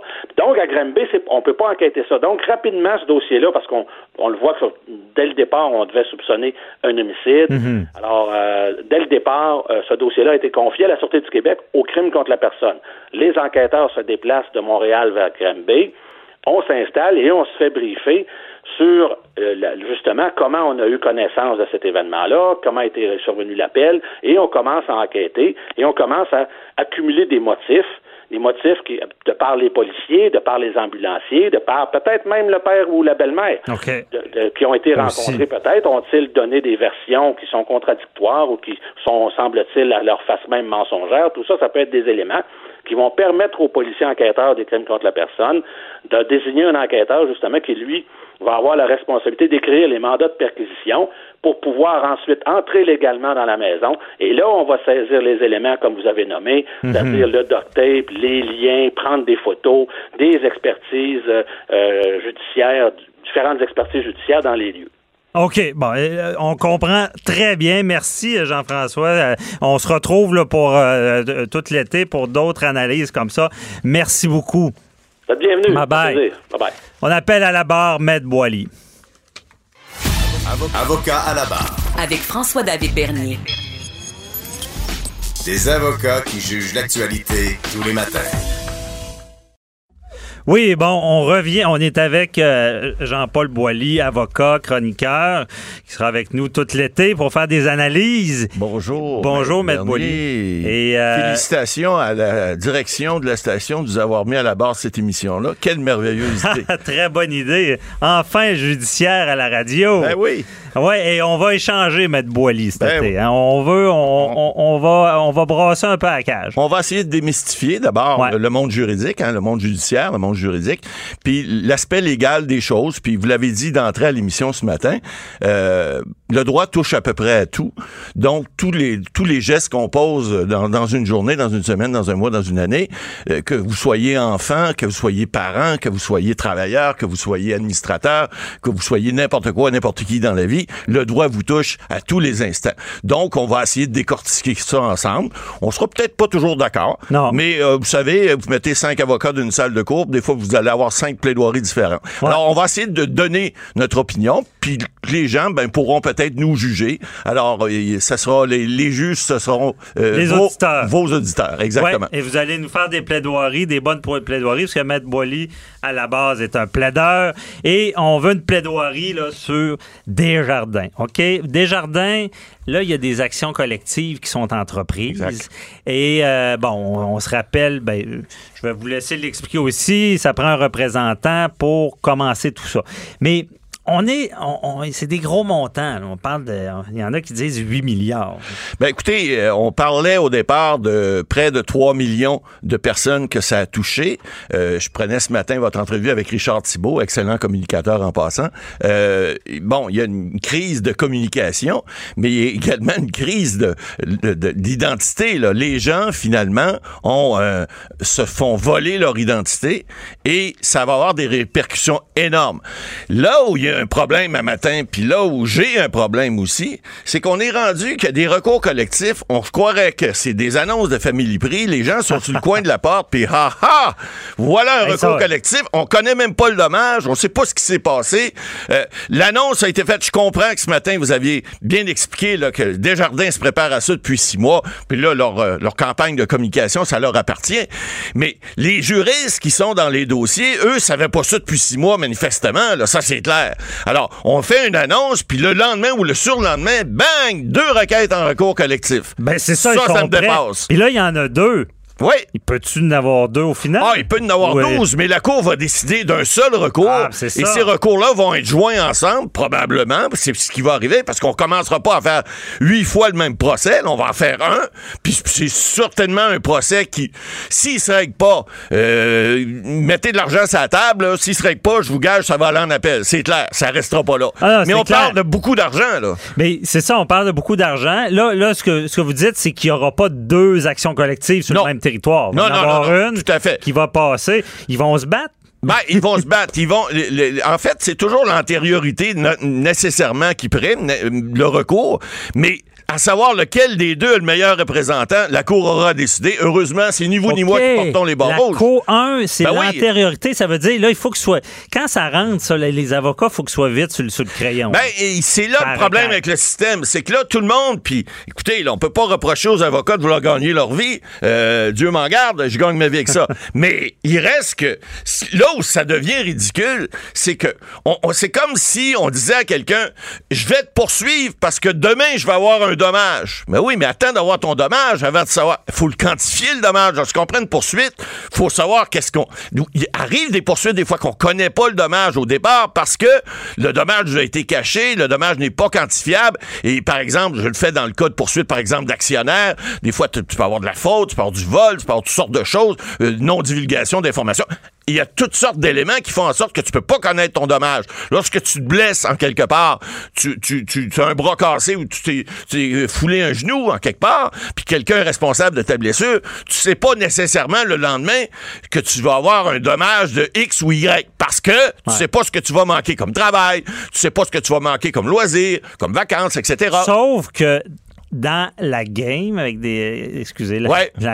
Dans la joute, dans la joute, l'avocat, il peut pas il peut pas attendre le dommage. Ce que je comprends bien, les, les deux qui ont déposé, ouais. euh, il fallait qu'ils soient rapides, sinon il peut, il- Ben, on il peut peut se faire prendre le recours. Est-ce que ça va être les personnes les plus pertinentes? Ça sera à la Cour de vérifier. Mais, Parce que, OK. de donné, si on va aller trop vite, ben, des fois, euh, c'est la fable du lièvre et de la tortue. hein. Tu vas aller trop vite au départ. Des fois, tu vas peut-être arriver en dernier pareil. OK. Alors, ça veut pas dire que le premier va nécessairement excusez-moi l'expression consacrée au hockey, scorer, S- il va peut-être pas, il va peut-être lancer euh, en dehors, puis que la rondelle va se ramasser euh, au- au- à, à l'extérieur Ben, du c'est ça. Donc, deux éléments. Le premier, il faut être vite. Euh, deuxième, c'est ça. Parlons-en. Ça veut dire que il faut quand tu veux faire une action collective, je dis action collective pour bien parler euh, oui, oui, on comprend. avocat, parce qu'on appelle tout ça des recours, mais on a changé le mot il n'y a pas si longtemps. Oui, ben on a voulu franciser. C'est ça. Donc, euh, il, il faut aller à la recherche d'un représentant? Comment ça se passe? Ben, généralement, ces boîtes-là sont, sont pas imbéciles à temps plein non plus. Alors, ce qu'ils font, ils vont, ils, prennent une nouvelle, puis là, ben, c'est facile. Des clients de Desjardins, vous sortez dehors, vous levez le doigt, puis je pense que vous allez en trouver. Alors, comment ils ont trouvé? Est-ce que c'est pas le beau-frère, la belle-mère, le, belle-sœur ou le, ou le cousin, ou je sais pas, mais il y a certainement des gens qui connaissaient des gens dans ce bureau-là qui avaient une carte Desjardins. Hein? Il y, y en a 6 millions de cartes Desjardins. Je pense que c'était pas trop difficile à trouver. Mais il y a d'autres cas où les gens vont carrément faire de la sollicitation. ça, il faut faire attention. Parce que les règles du barreau, on est régi quand même par un code de déontologie. Dieu merci, parce que sinon, il y en a qui exagéreraient des fois. Il vous connaissez pas d'avocats qui exagèrent, moi non plus. Mais il y en a des fois qui pourraient être tentés à le faire. Alors, il faut faire attention. faut pas nécessairement, vous savez, on a une règle au barreau qui dit le droit ne doit pas être une source de lucrativité. Hein? On doit pas faire ça que pour l'argent. C'est pour ça qu'il n'y a pas trop d'annonces. Euh, de, cabinet d'avocats? Non, je pense pas que c'est la raison. C'est plutôt parce qu'ils veulent pas dépenser. Ah. Mais euh, il reste que il, faut, faut, faut, faut, bien être euh, conscient que tout le monde dans ces cabinets-là sont pas là pour faire des déficits. Hein? Alors, non sont là pour rentabiliser le cabinet, sont là pour faire travailler les avocats, faire travailler les juniors, faire payer leurs murs en barbe et leur plancher de, bois franc. Euh, écoutez, ça coûte souvent, cher. ils prennent ces actions-là à pourcentage. Euh, pas nécessairement, mais dans un cas comme Desjardins, euh, moi, je peux vous dire, vous savez, on a, on a fait des émissions avec, dans une vie ensemble, dans, une vie antérieure, j'appelle mon avocat, et on disait souvent, bon, il y a, y a des avocats qui font des dossiers, des fois, puis on se demande qu'est-ce qu'ils font là. Dans ce dossier-là, je vous dirais pas ce qu'ils font là, mais je vous dirais peut-être qu'on a une solution déjà qui pourrait être rapide. C'est-à-dire, on va payer les avocats, ça va coûter 5, 6, 7, 8 millions, puis les gens vont recevoir leur petit montant, leur petit pécune, 100 200 300 peu importe, il y en a 3 millions. Alors, qui va faire de l'argent dans ce dossier-là entre vous et moi? C'est les avocats. Et puis, c'est ben, malheureux, mais ça ressemble à ça. eux qui feront les plus gros montants. C'est bien évident que... la, personne qui se fait redonner 300 euh, pièces, c'est pas gros. Mais justement... Euh, je finis sur le représentant. Ça veut dire qu'il faut qu'il soit crédible. oh, oui, tout à fait. Ça prend quelqu'un d'avoir une carte de jardin, on s'entend. Quelqu'un qui a été, évidemment, euh, floué par le, vol d'identité. Le vol d'identité, c'est quand même sérieux. Faut pas ben penser que là, le recours n'est pas sérieux parce que je trouve que sont allés vite sa gâchette. Mais il reste que c'est quand même, il y a des conséquences à tout ça. Il y a des gens qui peuvent euh, se faire usurper. D'ailleurs, Desjardins a bien réagi. Là. Je pense que ce qui a été dit ce matin, entre autres par M. Thibault, là, ils, ont, pris euh, la firme Equifax pour cinq ans parce que quelqu'un qui vole votre identité qui va, par exemple, acheter un véhicule ou prendre une carte de crédit, mettre 5000 dollars dessus, puis ils la paieront jamais, évidemment, ça se ramasse sur votre crédit à vous, puis là, plus de crédit. Vous venez pour acheter quelque chose, barré, vous pouvez pas rien faire. Alors, il y a des conséquences à ça. Maintenant, il y a des... Y a, Desjardins a pris le devant pour dire aux gens, écoutez, répondez pas à des courriels, nous, on va vous écrire par la poste. ils ont mis Equifax sur le dossier mais je pense qu'il faut les appeler. Ça doit pas être facile à appeler. Non, c'est évident, mais là, évidemment, Desjardins va faire ce qu'il faut. Enfin, je l'espère. C'est une firme quand même sérieuse. C'est une firme qui est quand même là depuis longtemps. Hein. On parle d'Alphonse Desjardins, c'est pas avec, euh, avec son épouse. Ça a été, ça, à Lévis, là, mais là, mais c'est un fleuron. Mais là, écoutez, qu'arrive quelque chose comme ça, qui peut prévoir un moment donné un tremblement de terre? On ne sait pas. On, c'est arrivé comme ça et puis on ne peut pas toujours prévoir ces choses-là. Alors, OK. Alors, c'est, c'est, c'est, c'est ça qu'on, qu'on, qu'on comprend. Il, va avoir des, il va y avoir des choses qui vont se faire. Et malheureusement, il y a des gens qui ont des mauvaises intentions dans des entreprises, des fois qui foutent le bordel. Ben, c'est ça qui arrive. C'est ça qui est arrivé. Mais vous le dites bien, le vol d'identité. Bon, de nos jours, ça peut être dramatique. Il y a des cas qui sont sortis. Bon, euh, l'hypothèque à son nom, puis tu sais, le crédit, on sait que c'est tellement important.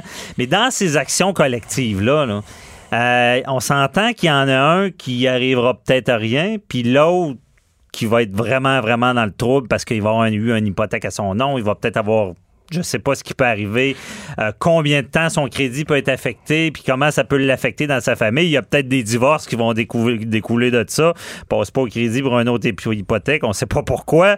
Donc, est-ce qu'on va dédommager les gens ben, à la hauteur de leurs problèmes? Écoutez, en principe, des actions collectives, c'est de, c'est la difficulté, c'est de savoir qui est là et combien on peut donner à chacun. Alors, le principe du recours collectif, c'est de dire, on va euh, aller donner une indemnité à un groupe de personnes. Maintenant, est-ce qu'on pourrait pas faire deux, trois, quatre, cinq groupes de personnes, peut-être même dix, en disant ceux qui ont eu tel genre de dommages à l'avortement, ceux qui ont eu tel autre genre. Mais il y a une autre chose faut pas oublier. Vous êtes jamais obligé d'être membre d'un recours collectif. Ce qu'on fait généralement, c'est qu'on fait une publication dans les médias. Évidemment, les médias aiment publier. il peut y avoir des, des, du, de, l'exposure, comme on dit, de, une certaine exposition.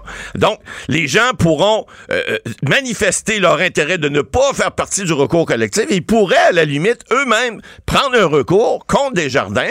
Ils pourraient se mettre 2, 3, 10, 20 ensemble.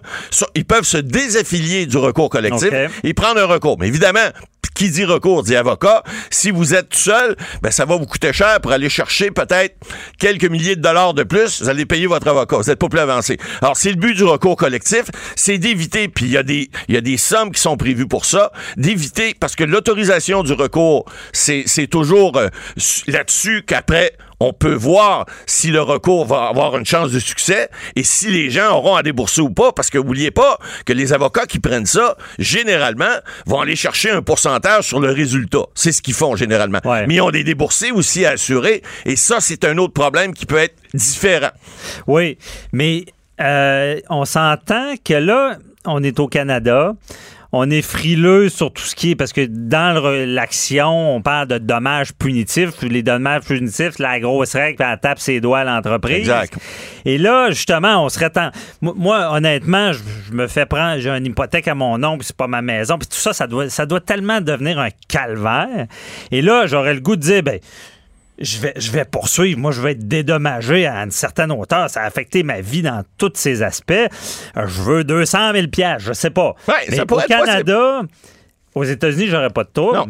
Mais au Canada, ils vont dire, ouais, mais prouve ton dommage, ton stress. Si t'as pas fait de dépression, as-tu de l'argent? Écoutez, je vous donner un exemple. Aux États-Unis, on a vu dernièrement euh, un cigarettier euh, qui s'est fait condamner à 2 500 000 US par un individu mais il y a eu des recours collectifs qui ont été pris aussi. Alors, il y a des gens qui avaient décidé quand même de poursuivre de façon personnelle en mhm. disant, nous, on a un dommage qui est autre, on se désaffilie de la poursuite collective, mais on poursuit. Alors, au Canada, ça peut également se faire, c'est sûr que ça peut se faire, mais c'est plus compliqué. Le recours collectif est justement là pour essayer d'empêcher. Mais là, ce que je veux dire au Canada, c'est que souvent, ils donnent pas beaucoup d'argent pour. Tu sais, quand on dit euh, j'ai eu du trouble, du stress, puis c'est. Ah oui. Prouve-le. Le solatium doloris, qu'on appelle en latin, tout le monde a fait du latin, évidemment, ce qu'on appelle le, le, le, le, dommage, le dommage euh, sentimental, mental. En fait, le dommage qui n'est pas un dommage physique, qui n'est pas un dommage pécunier, ben ce dommage-là, au Canada, on a donc de la misère à accorder des montants. Mais ça commence. Les juges, de plus en plus, donnent des dommages punitifs et exemplaires, et ça fait partie maintenant des, euh, des, des, des, des faits devant les tribunaux. Ouais, OK. En tout cas, euh, bien expliqué, Maître Boily. Merci beaucoup. On se reparle tantôt parce qu'on va répondre à des questions du public et on vous invite à en poser au 1-844-425-0417. On veut vos questions. On va les faire jouer en ondes. On va y répondre. Maître Boily va m'accompagner au cas. Toujours pratique d'avoir un avocat pas loin. Un petit support. C'est un petit support. Avocat à la barre. Alors, je procède à la lecture du verdict. Avec François-David Bernier. Les meilleures plaidoiries que vous entendrez. Cube Radio. On tombe dans des sujets un peu moins lourds. On parlait de Granby, des jardins, c'est assez lourd. Et euh, avocat à la barre, on veut parler d'un peu tout. Et oui, euh, dans l'automobile, euh, la mécanique, il y a du droit à plein, malgré tout. Et on aura cet été une chronique faite par Jacob Lafrenière du Centre automédique. il va nous vulgariser tout ça, des fois en lien avec une nouvelle, parce que des fois, ben, il y a des nouvelles, on pense toutes les cas de Volkswagen, la pollution pollution, le traficage d'ordinateurs, il nous expliquera ça, mais pas aujourd'hui. ensuite de ça, ben, la mécanique, on, rit de ça, mais je veux dire, on, on, est tous allés au garage. Des fois, on a l'impression de se, se, faire avoir. Il y a des règles, c'est même, on a vu des cas où ça peut être dangereux parce qu'on s'entend qu'un mécanicien qui travaille sur un véhicule et euh, répare euh, des freins, ben, c'est une chose si ça marche pas, ça fait quick quick. Par contre, euh, s'il visse pas tes roues, il oublie de visser une pièce de direction, ben on a vu des drames, tu prends le clos, des fois il y a des morts. Donc c'est c'est quand même très important et pour la première chronique, on veut, on, y va plus, un peu plus en surface pour démystifier. On va aller dans les mythes des, garages parce que je pense qu'il y en a des mythes. Et on reçoit Jacob Lafrenière du Centre Automédique. Euh, bonjour, Jacob. Bonjour, Maître Bernier. Bon, merci d'être là. On a besoin euh, de tes lumières euh, sur la mécanique. On va y aller dans, les mythes. Là. le, premier, là, c'est souvent les femmes dans les garages se disent, des fois, ils, disent, est-ce qu'on a un aussi bon service quand on connaît pas les mécaniques? Je veux pas faire des préjugés, dire que les femmes connaissent moins, c'est pas toujours ça, mais il y a ce mythe-là de la femme qui débarque dans le garage puis que les, les mécaniciens qui pèsent sur le crayon. Ça existe-tu pour de vrai, ça? Non, ça, euh, c'est un mythe. Je suis content qu'on en parle parce qu'effectivement, ça, c'est quelque chose qui vient me chercher. Euh, même encore en 2019, j'en reviens pas qu'il y a quand même des femmes qui viennent me dire, des fois, des nouvelles clientes qui, sont, qui arrivent dans le secteur, qui disent, ben là, euh, moi, je cherche un garage, mais là, je suis une femme, puis là, les femmes, on se fait tout le temps avoir. Tout ça, ça, là, c'est quelque chose qui, qui, qui, vient me chercher parce que j'ai le goût de leur répondre dans ce temps-là. Écoutez, si vous saviez le nombre d'hommes qui viennent, là, que quelqu'un qui est malhonnête, qui voudrait vraiment être malhonnête, je pense pas qu'il y a besoin euh, de, s'en prendre à une femme parce qu'il y a vraiment des hommes qui vraiment connaissent rien. Il y a autant d'hommes que de femmes. C'est pas une, pas une question ah, de sexe de pas connaître la mécanique. Dans le fond, il y a ben, la plupart des gens ne connaissent pas la mécanique. Fait que c'est pas vrai que les, les, les gens voient une femme rentrer puis ils vont s'essayer. Là. Non, non, puis je vous dirais, là, oh, ben, je vous dis pas que ça l'a jamais arrivé, là. Euh, faut pas se mettre la tête dans le sable, là. ça dépend où. Ça du monde malhonnête, là. Il y a du monde malhonnête, il y en a dans tous les domaines, mais à la base, moi, en tout cas, de mon expérience, euh, j'ai beaucoup de, femmes, je vous dirais, qui connaissent la mécanique, puis plus que les hommes. ah ouais. Euh, oh, Informés, ils s'informent ils s'informent, puis avec la technologie d'aujourd'hui, euh, Google, Internet, tout ça, écoutez, il y a des femmes vraiment qui sont à la page beaucoup plus que des hommes. Moi, je trouve que c'est. En 2019, c'est rendu un mythe. OK. Mais en 2019, là, parce qu'à l'époque, on appelait ça. Euh, tu sais, la mécanique avait une vision disant bon, le mécanicien arrive, il est tout crotté, puis ouais, ton char, euh, ton galipeur est pas garanti. Euh, les, les gens voyaient ça comme une boîte disant bon, ça, ça peut être tout croche, on n'a pas confiance. Est-ce que, est-ce qu'automatiquement, on peut avoir confiance est-ce que tous les garages sont à jour puis que c'est rendu la technologie ou il y a encore des, places? non, il y a encore des garages, effectivement, qui prennent de la patte. Il s'est fermé beaucoup de garages dans les dernières années. Euh, je pense que les meilleurs vont rester. Euh, et au niveau de la technologie, effectivement, ça prend des outils euh, beaucoup plus performants électroniques. Avant ça, ben, avec un tournevis puis des, excusez-moi le langage, les vice grip, là, on était capable de démonter un auto complet. Euh, maintenant, en 2019, ça prend de l'outillage, de l'équipement beaucoup plus, euh, beaucoup plus qu'auparavant. Et puis, euh, au niveau là, du monde qui font ça, ben, juste pour donner un exemple, euh, il y a 20 ans, le monde qui allait en mécanique, faut pas se le cacher, c'était souvent du monde, des fois, qui ah, t'as pas fini ton, ton secondaire 5, donc il tirait tout ce monde en mécanique. Fait qu'il y a eu une vague, peut-être, effectivement, de, euh, de, de monde différent là. Mais euh, en 2019, c'est certain qu'on maintenant on les appelle des, plus des techniciens. Et puis euh, on est plus technicien, on fait de la mécanique toujours, ça s'appelle de la mécanique, mais on est plus un technicien en automobile. Et puis technicien parce que la technologie a tellement avancé parce que maintenant c'est beaucoup l'ordinateur qui est dans la voiture. Oui, c'est beaucoup l'ordinateur. Comme je vous disais tantôt, c'est ça. Avant ça, avec une paire de vice un tournevis, on démontait une voiture, on faisait de la mécanique. À cette heure, ce monde-là, qui ont ça, ben c'est, comme les euh, excusez-moi, les fonds de cours. Là. Il y en a qui, se réparent avec des, des outils plus de base. Mais en 2019, on est rendu vraiment avec, ça prend beaucoup de machines, que ce soit pour l'injection, l'air climatisé. Tout maintenant est rendu avec des ordinateurs. Avant ça, on n'avait pas d'ordinateur. Maintenant, on a un module à chaque euh, chose, air climatisé, un ordinateur, ABS, un ordinateur, il y en a, il peut y en avoir 10, 15 sur une voiture. C'est complètement différent. D'où l'importance de trouver un bon garage, un bon mécanicien. Mais ça, est-ce qu'il y a des trucs? C'est comment ça fonctionne? Euh, euh, comment on détecte un fond de cours, comme on appelle, puis un bon garage, si c'est pas un concessionnaire? Ouais c'est pas un concessionnaire, c'est sûr qu'un garage va rester un garage. Ça peut pas être des fois comme un, plancher de cuisine à la maison. Mhm. Mais, règle générale, un garage, vous savez que, dans le fond, il y a, une belle présentation, c'est propre, euh, qu'on regarde à l'intérieur du garage, puis c'est pas empilé de, de de, de, cochonneries sur les établis. Souvent, c'est un indicateur, mais ça fait pas foi de tout. C'est sûr qu'il y en a que ça veut pas dire que ces personnes-là vont être bons, mais c'est un indicateur qui peut euh, aider là, à, vérifier là, au niveau là, euh, des fois de l'affichage, euh, de la publicité. Mhm. Euh, ça, peut donner une bonne indication. Là. Et encore là, ça prend un lien de confiance. Parce que n'importe quelle place, si on n'a pas un lien de confiance avec le mécanicien ou propriétaire, à ce moment-là, euh, ça fonctionne pas. On est obligé, on est aussi bien d'aller ailleurs dans ce temps-là. Et quand on a un bon lien de confiance à ce moment-là, ben le, tout va bien. Parce que comment se crée ce, lien de confiance-là? Comme, comment qu'on est avec le client pour qu'il... Ben, à ce moment-là, c'est soit quand on fait une, soumission au client, des fois, ben, on peut essayer de lui dire euh, écoutez, euh, c'est pas tout qui presse, euh, tu sais, c'est pas de, de, faire des, des, grosses factures, là, c'est pas ça, là. Je sais qu'il y en a qui pensent ça, mais c'est d'y aller avec ce qui est à faire sur le véhicule. Des fois, il y en a beaucoup de choses à faire sur un véhicule, mais d'y aller avec peut-être des, euh, des options, option 1, option 2, ce qui est plus urgent, ce qui est moins urgent. Euh, de dire un peu, gars, ça, ça peut attendre, euh, selon le budget.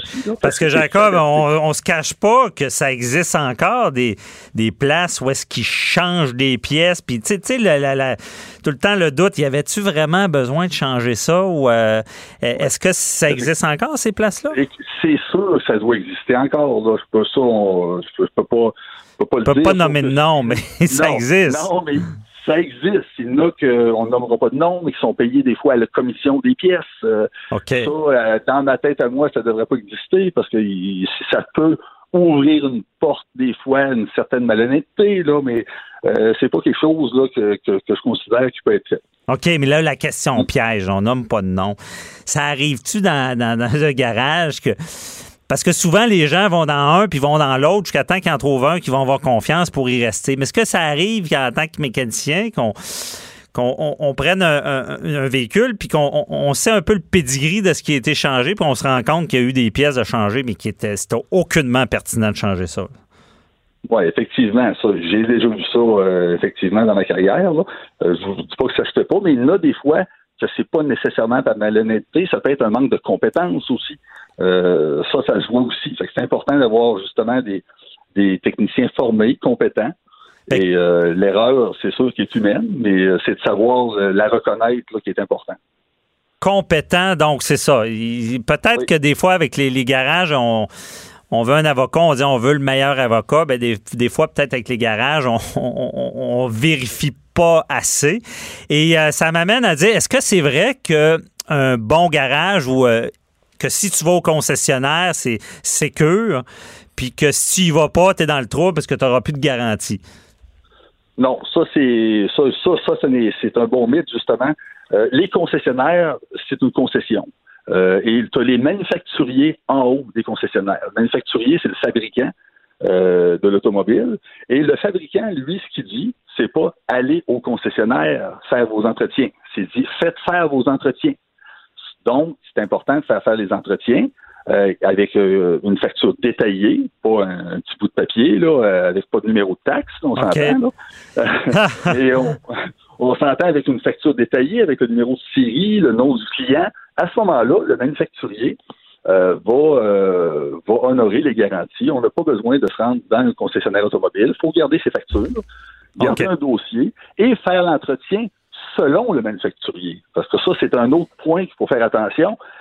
Des fois, il y a des clients qui peuvent s'en aller au garage et dire Faites-moi le changement d'huile puis la vérification. Ben, parce qu'en faisant un changement d'huile, souvent, on a une vérification. Peut-être une vérification disons, à 30 points, mais c'est pas nécessairement la vérification du client qui est rendu à 100 000 km, disons. C'est ça. Encore là, c'est pour ça que ça prend un, un, garage qui est professionnel, compétent, fiable, parce que sinon, on peut avoir du trouble. Oui. puis encore là, ça prend justement euh, de l'équipement, ça prend des, des, outils pour travailler, donc les logiciels qu'on a qui sont branchés souvent, quelquefois avec les manufacturiers ou euh, avec les, les listes euh, d'entretien périodiques qu'il y a à faire, avec les bons millages. Avec ça, à ce moment-là, on suit le pedigree de la voiture et euh, tout va bien. OK, c'est bon. Hey, rapidement, il nous reste une minute. C'est vrai que les mécaniciens ont toutes les mains sales, puis leur femme n'aime pas ça, ou leur chum, si c'est une femme, la mécanicienne. Ah, ça, là, ça, c'est une autre affaire. Ça, là, je vous dirais, là, là 20 ans, là, je vous dirais, là, euh, moi, quand j'ai commencé, là, pour faire ce cours, là, euh, j'ai commencé, puis j'étais un des, je pense, des premiers à mettre des gants, là, puis j'ai eu des commentaires des fois des anciens, des vieux mécaniciens, là, ouais. genre, faites-vous euh, une vérification euh, de la prostate euh, gratuite, non? Et commentaires comme ça. C'est ça, vous avez les gants, vous avez les gants maintenant de chirurgien, d'où le nom de votre entreprise, Automédic, c'est ça. ça. Mais c'est pas des fouilles rectales. OK. Oh oui, On comprend bien. Mais, des fouilles rectales gratuites.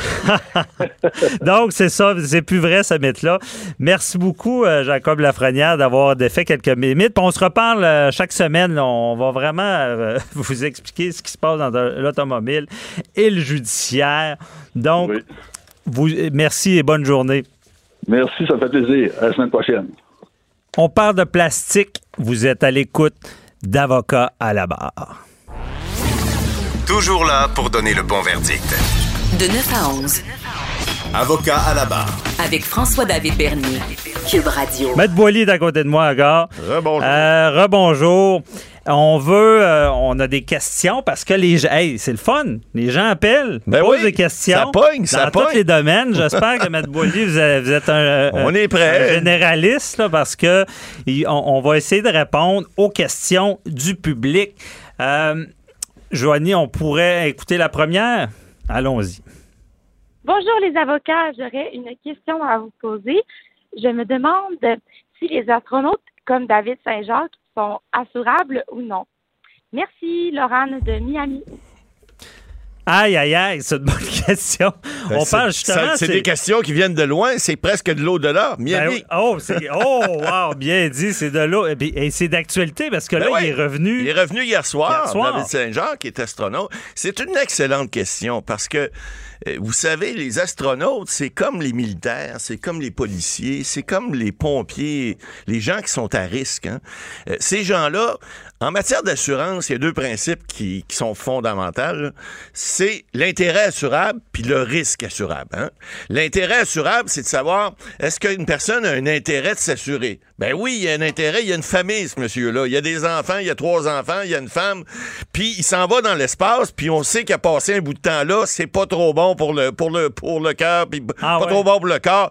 Il, semblerait que euh, un mois dans l'espace, ça vieillit dix ans. Alors j'ai passé. Oh. écoutez, là, j'ai pas les statistiques là, puis euh, Marc Garneau pourra en parler plus que moi, mais il reste que ce monsieur-là, évidemment, il a un intérêt à s'assurer. Maintenant, est-ce qu'un assureur veut veut assurer le risque et c'est là le problème. Le boxeur, c'est la même chose. Hein.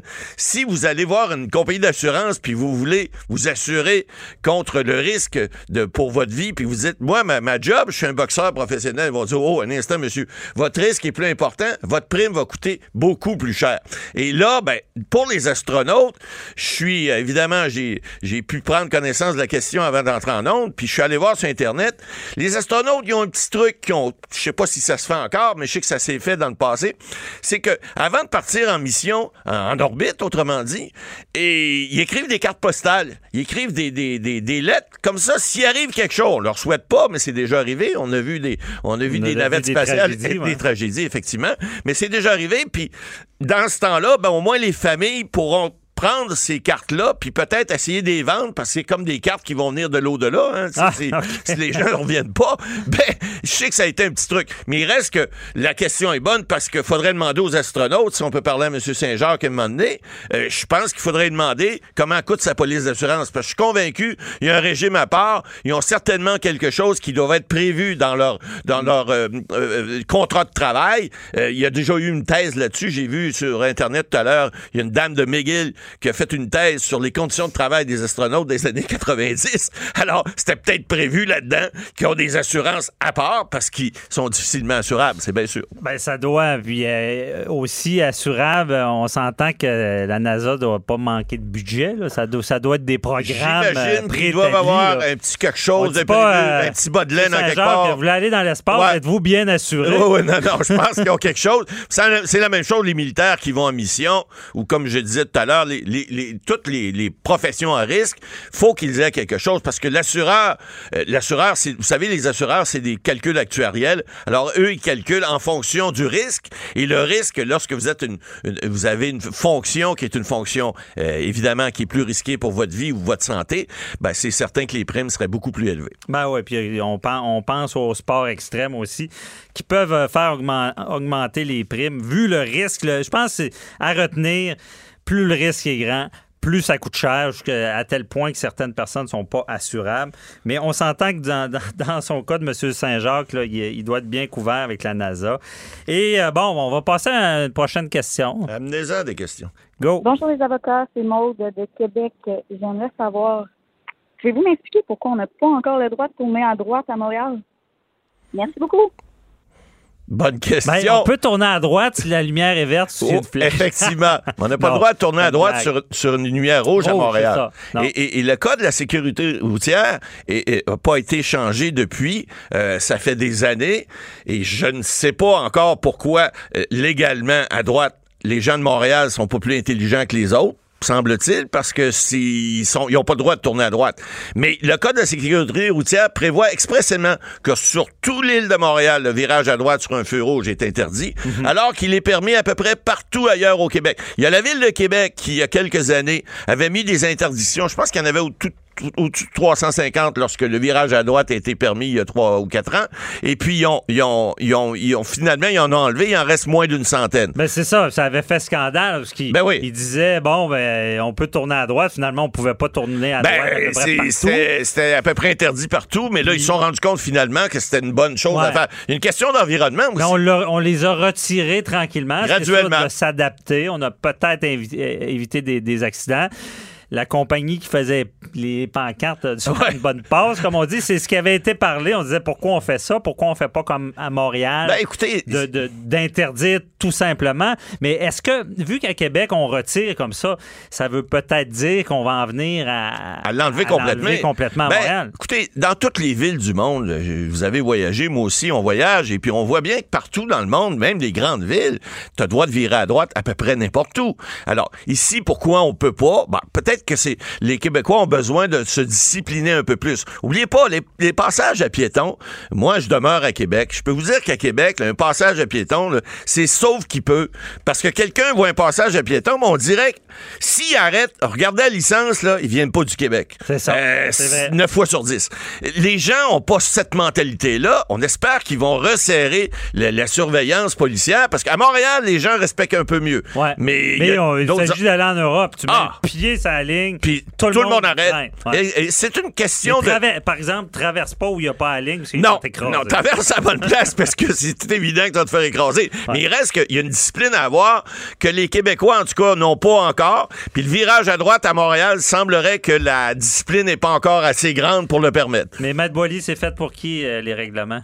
C'est fait pour ceux qui sont pas capables de se conduire en société. On a toujours dit Vous que les dites- règlements sont faits pour le les c'est fait imbéciles. pour les imbéciles, Exactement. c'est ça. OK. Alors, Bon, ben, on, va en reparler, puis on parlera de la relation euh, euh, cet été, la relation piéton-voiture. Parce que des fois, les piétons, les cyclistes, je suis pas sûr que tout le monde connaît bien les c'est règles. pas toujours Même le évident. piéton, des fois. Le piéton Euh, puis le cycliste. Puis vous savez, euh, le, le- le virage à droite, on va terminer là-dessus. Euh, vous, c'est pas, c'est un, c'est une permission que vous avez. Hein? C'est pas une obligation que vous avez de tourner à droite. Et si je regardais regardez dans le code de sécurité routière, si vous klaxonnez après quelqu'un qui veut qui a le droit, la permission de, excusez, de tourner à droite, vous klaxonnez.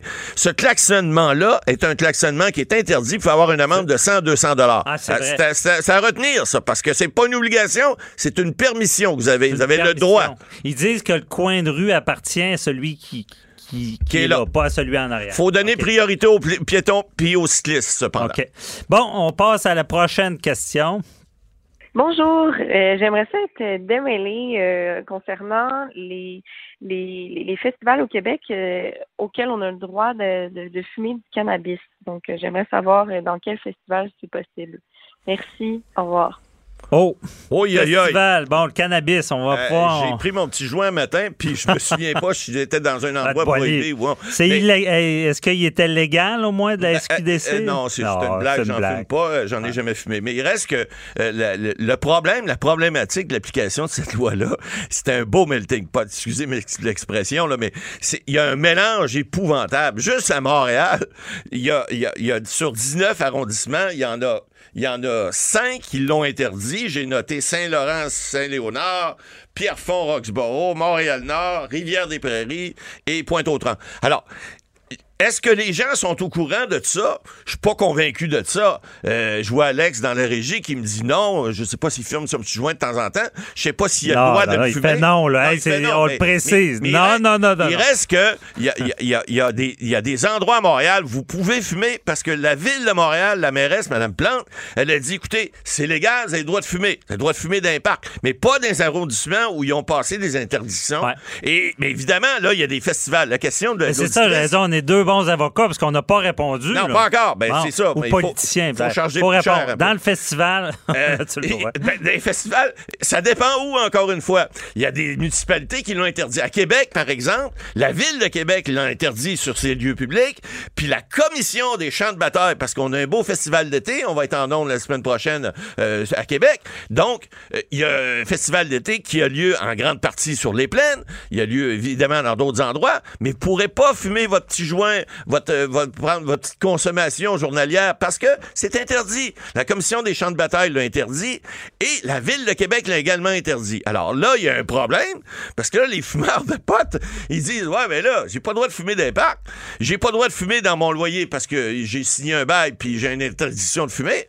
Alors, je veux le fumer où? Bon, c'est un problème. Et c'est pour ça que si vous avez de l'argent à investir, c'est peut-être le temps d'aller dans les compagnies qui vont faire de la, de la transformation de cannabis en liquide, en marshmallow, en toutes sortes de gâteaux, qui va faire en sorte que ça n'é- n'émanera pas de fumée. Parce que ce qui est interdit, c'est de fumer. La consommation de cannabis n'est pas interdite, je le rappelle. C'est la fumée. fumée. Parce que la Ok. fumée, ça dégage une odeur. Vous Ben, D'autant plus le cannabis, moi, c'est ce que je trouve pro- pro- problématique. Tu fais ton jogging, cigarette, sais, s'il est loin, tu sens pas. Ouais, Le- cannabis, pareil. ça sent plus. Ça sent un petit peu plus, effectivement. C'est un peu plus dérangeant, mais écoutez, c'est comme l'alcool. On a décidé à un moment donné, de, après la, la prohibition, on a décidé que l'alcool était permis. Bon, on peut pas prendre de l'alcool dans des lieux publics non plus. Alors, pourquoi est-ce qu'on pourrait fumer dans un lieu public? Ben, c'est une question qui se pose, mais il reste que, pour répondre encore à l'auditrice, vérifiez dans vos arrondissements, vérifiez dans vos, euh, dans vos municipalités, dans vos villes, dans vos régions, voir quelle est la réglementation municipale, parce qu'on n'oublie pas, c'est une loi provinciale, mais l'application, c'est une application municipale, et puis si la municipalité décide que vous n'avez pas le droit de fumer, puis que vous fumez, ben, vous allez vous ramasser avec une petite amende. Remarquez que présentement, j'en ai pas vu beaucoup encore. Mais là, là, si on est à Montréal dans un festival, on a-tu le droit?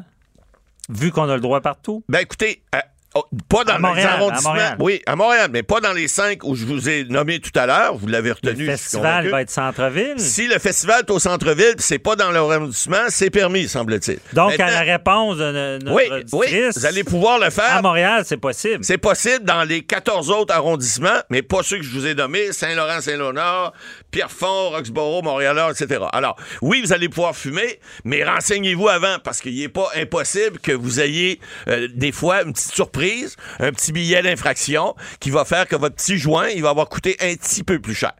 C'est ça. Puis on se rappelle toujours la maxime, les droits des uns s'arrêtent au Ah, des ben, autres commencent. Soyez donc gentils, soyez un peu Soyez- attentionnés, un peu Ben voilà. d'empathie dans un festival. Puis pas pensez- fumer, euh, pas fait d'en face. Ouais, puis la gens. cigarette, c'est pareil. Pensez qu'il y a des gens autour de vous. Vous avez le droit de fumer, mais vous n'êtes pas obligé de faire fumer les autres, euh, cependant. Alors, faites Ouais. donc attention. Je pense que c'est le meilleur conseil qu'on peut donner. Pas besoin d'être avocat pour dire ça. là. Ouais. Merci beaucoup, euh, Matt Boily. Bienvenue. Donc, on se retrouve demain. Avocat à la barre. Avec François-David Bernier. Des avocats qui jugent l'actualité tous les matins. Le plastique, c'est partout, c'est partout. Bon, euh, regardez autour de vous là, ce qui est fait en plastique. là.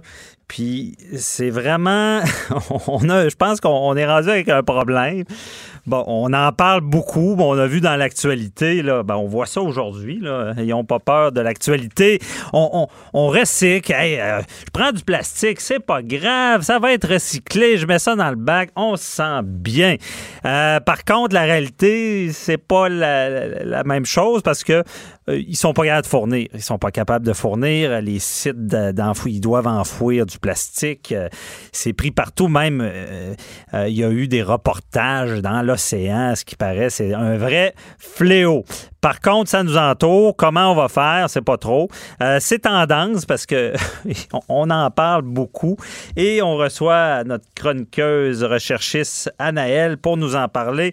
Euh, bonjour Anaëlle. Salut François, ça va? Ça va très bien. Merci d'être là. Là, Ben, euh, plaisir, on a des plaisir. questions euh, pièges. Oui, oui. ben moi, je Ok, commence avec ma première. Là. Ah, Je, ben, je me gâte. Là. Euh, Moi, quand j'ouvre une bouteille de plastique, parce qu'ils disent qu'on Mhm. mange du plastique, il est tellement partout. là. J'ouvre ma bouteille de plastique, puis j'en bois. Moi, je vais la refermer puis, pa- parce que je, je veux pas polluer. Donc, je vais, je vais c'est ça, remettre, ben c'est oui. ça, je veux pas gaspiller, je vais remettre ma bouteille dans le frigo. Puis, puis même, je me dis, au lieu d'acheter une autre bouteille, je vais entraîner ma bouteille pendant une semaine, ben oui. deux semaines. Là, puis je- je- c'est bon. Mais, mais c'est ça. Est-ce que c'est là qu'on mange du plastique? Et, écoute, euh, t'as pas tort, François, c'est exactement là que tu en manges du plastique parce que c'est pas euh, c'est pas des morceaux, c'est pas des tartares de plastique là, qu'on consomme, mais c'est exactement dans en fait ces bouteilles-là, là, les bouteilles Esca, Naya, pas pour je fais de la pub pour personne, mais Mhm. les, les bouteilles d'eau embouteillées à usage unique, ben ça s'appelle usage unique parce que justement, ils ont euh, ils ont pas le droit de promouvoir le fait de la réutiliser parce que techniquement, c'est fait pour être utilisé une fois parce qu'une fois que c'est ouvert, ben euh, le, le- le plastique est là, les BPA, puis là, je rentrerai pas dans les affaires scientifiques. Moi, j'ai Mhm. juste un bac en com, là, malgré tout. Ah. Mais euh, en fait, c'est que c'est des, par- des particules, une fois qu'ils sont euh, les particules de plastique, une fois qu'ils sont en contact avec l'air, avec l'oxygène, ben elles se dégradent dans l'eau, dans l'eau qui est dans ta bouteille. Et, euh, et euh, une fois que la dégradation est commencée, ben quand tu te mets à la vider, à la remplir, à la vider, ben, à chaque fois que ça, ça vient frôler dans le fond la paroi, ben tu rajoutes du plastique, tu rajoutes du plastique dans ton eau puis tu la bois. Donc c'est sûr, c'est pas, ça va pas te causer un cancer demain matin, Mhm. mais c'est sûr que de manger du plastique,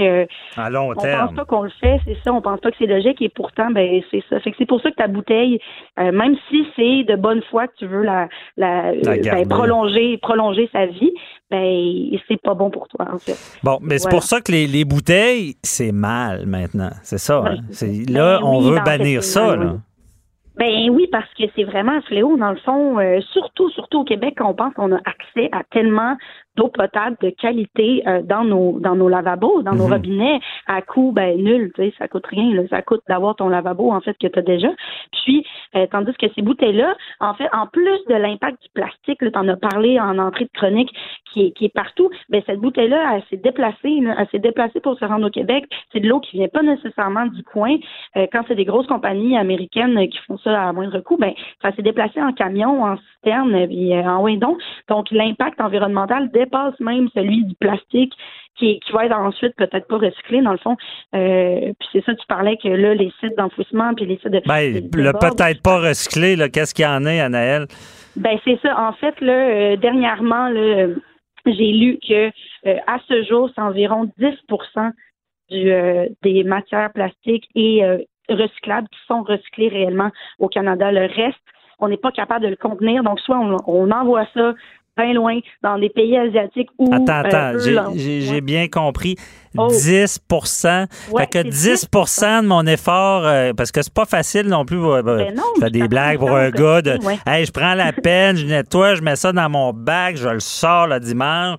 Ça veut dire 10% de tout ça va être recyclé. Oui, ouais, c'est, c'est terrible, mais c'est la vie. Puis en plus, on dit on est au Canada, on n'est pas dans un pays du tiers-monde, on est développé, on a des, euh, des, des techniques, des, euh, des de, voyons, de la spécialité, mais mm-hmm. non, c'est, euh, c'est seulement en fait, c'est qu'il y en a trop pour la pour la en fait, il y a trop il y a trop de ben, trop de plastique pour ce qu'on est capable de recycler. Donc oui, même si tu fais l'effort, puis même tu, tu, tu, tries entre compost, déchets et, et euh, recyclage, mais le recyclage, là, la, la, la grosse motte de, de déchets que tu envoies au recyclage à chaque semaine, ben il faut que tu imagines que c'est 10% de ce gros sac-là qui va finalement euh, pas avoir ben, avoir un impact environnemental moindre. Aïe aïe, parce que tu sais de nos jours, euh, bon, tu t'achètes à Noël des cadeaux, tout enveloppé, mhm. surenveloppé, euh, tu achètes tes ciseaux, tu as de la misère aux ouvrir parce que tout est ben enveloppé. bon, plastique, plastique, plastique. Chaque semaine, moi je me dis, je sors mais mon recyclage, je suis là, je dis coudon, euh, si tout le monde fait ça, ça n'a pas d'allure. Et, euh, où on met ça? Je me, pose souvent la question et je te pose la question dans l'ordre des choses de pollution. le, plastique, on est où? On est-tu dans, les premiers, mettons, par rapport aux effets de serre, au gaz?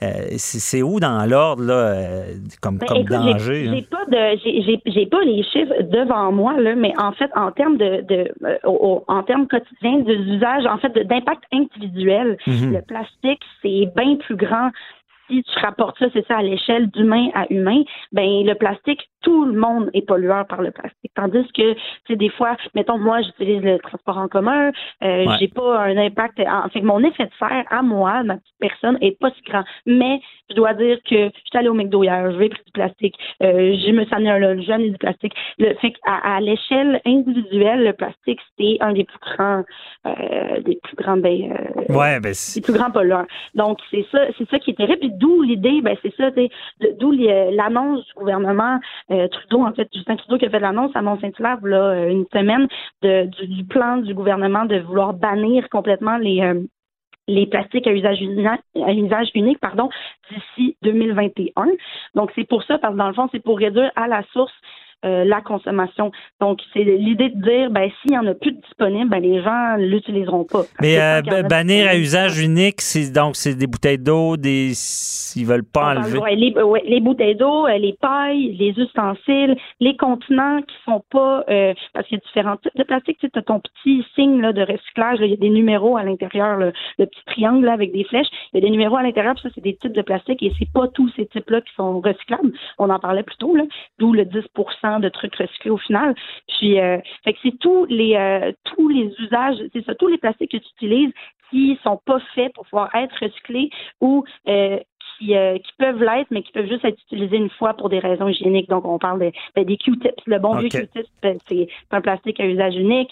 on peut aller plus loin en parlant des, des, brosses à dents qui sont en plastique. Ah, une fois qu'ils ont leur durée de vie d'utiliser, ben tout ce toute cette tige-là en plastique, ben ça s'en va, euh, c'est pas recyclable. Essaye de recycler ça, une, brosse à dents, là. Ah, c'est pas terrible. Non, c'est ça. les pailles, les pailles, même on voit, on commence à voir ça dans les restaurants. Tu sais, la paille, on dirait qu'elle se défait dans, dans ta bouche puis qu'elle est comme ben oui, pas bonne. Ben, ben, c'est ben oui. plus du plastique. Il y a des alternatives. Il y a des alternatives. Mais c'est sûr qu'après ça, c'est de, de, se donner un coup en tant que citoyen puis de citoyen consciencieux de l'environnement parce qu'il y a des habitudes à changer. C'est sûr que la paille en plastique du McDo qui est enrobée dans un petit sachet de plastique pour, pour que ce soit bien hygiénique, c'est commode, c'est le fun.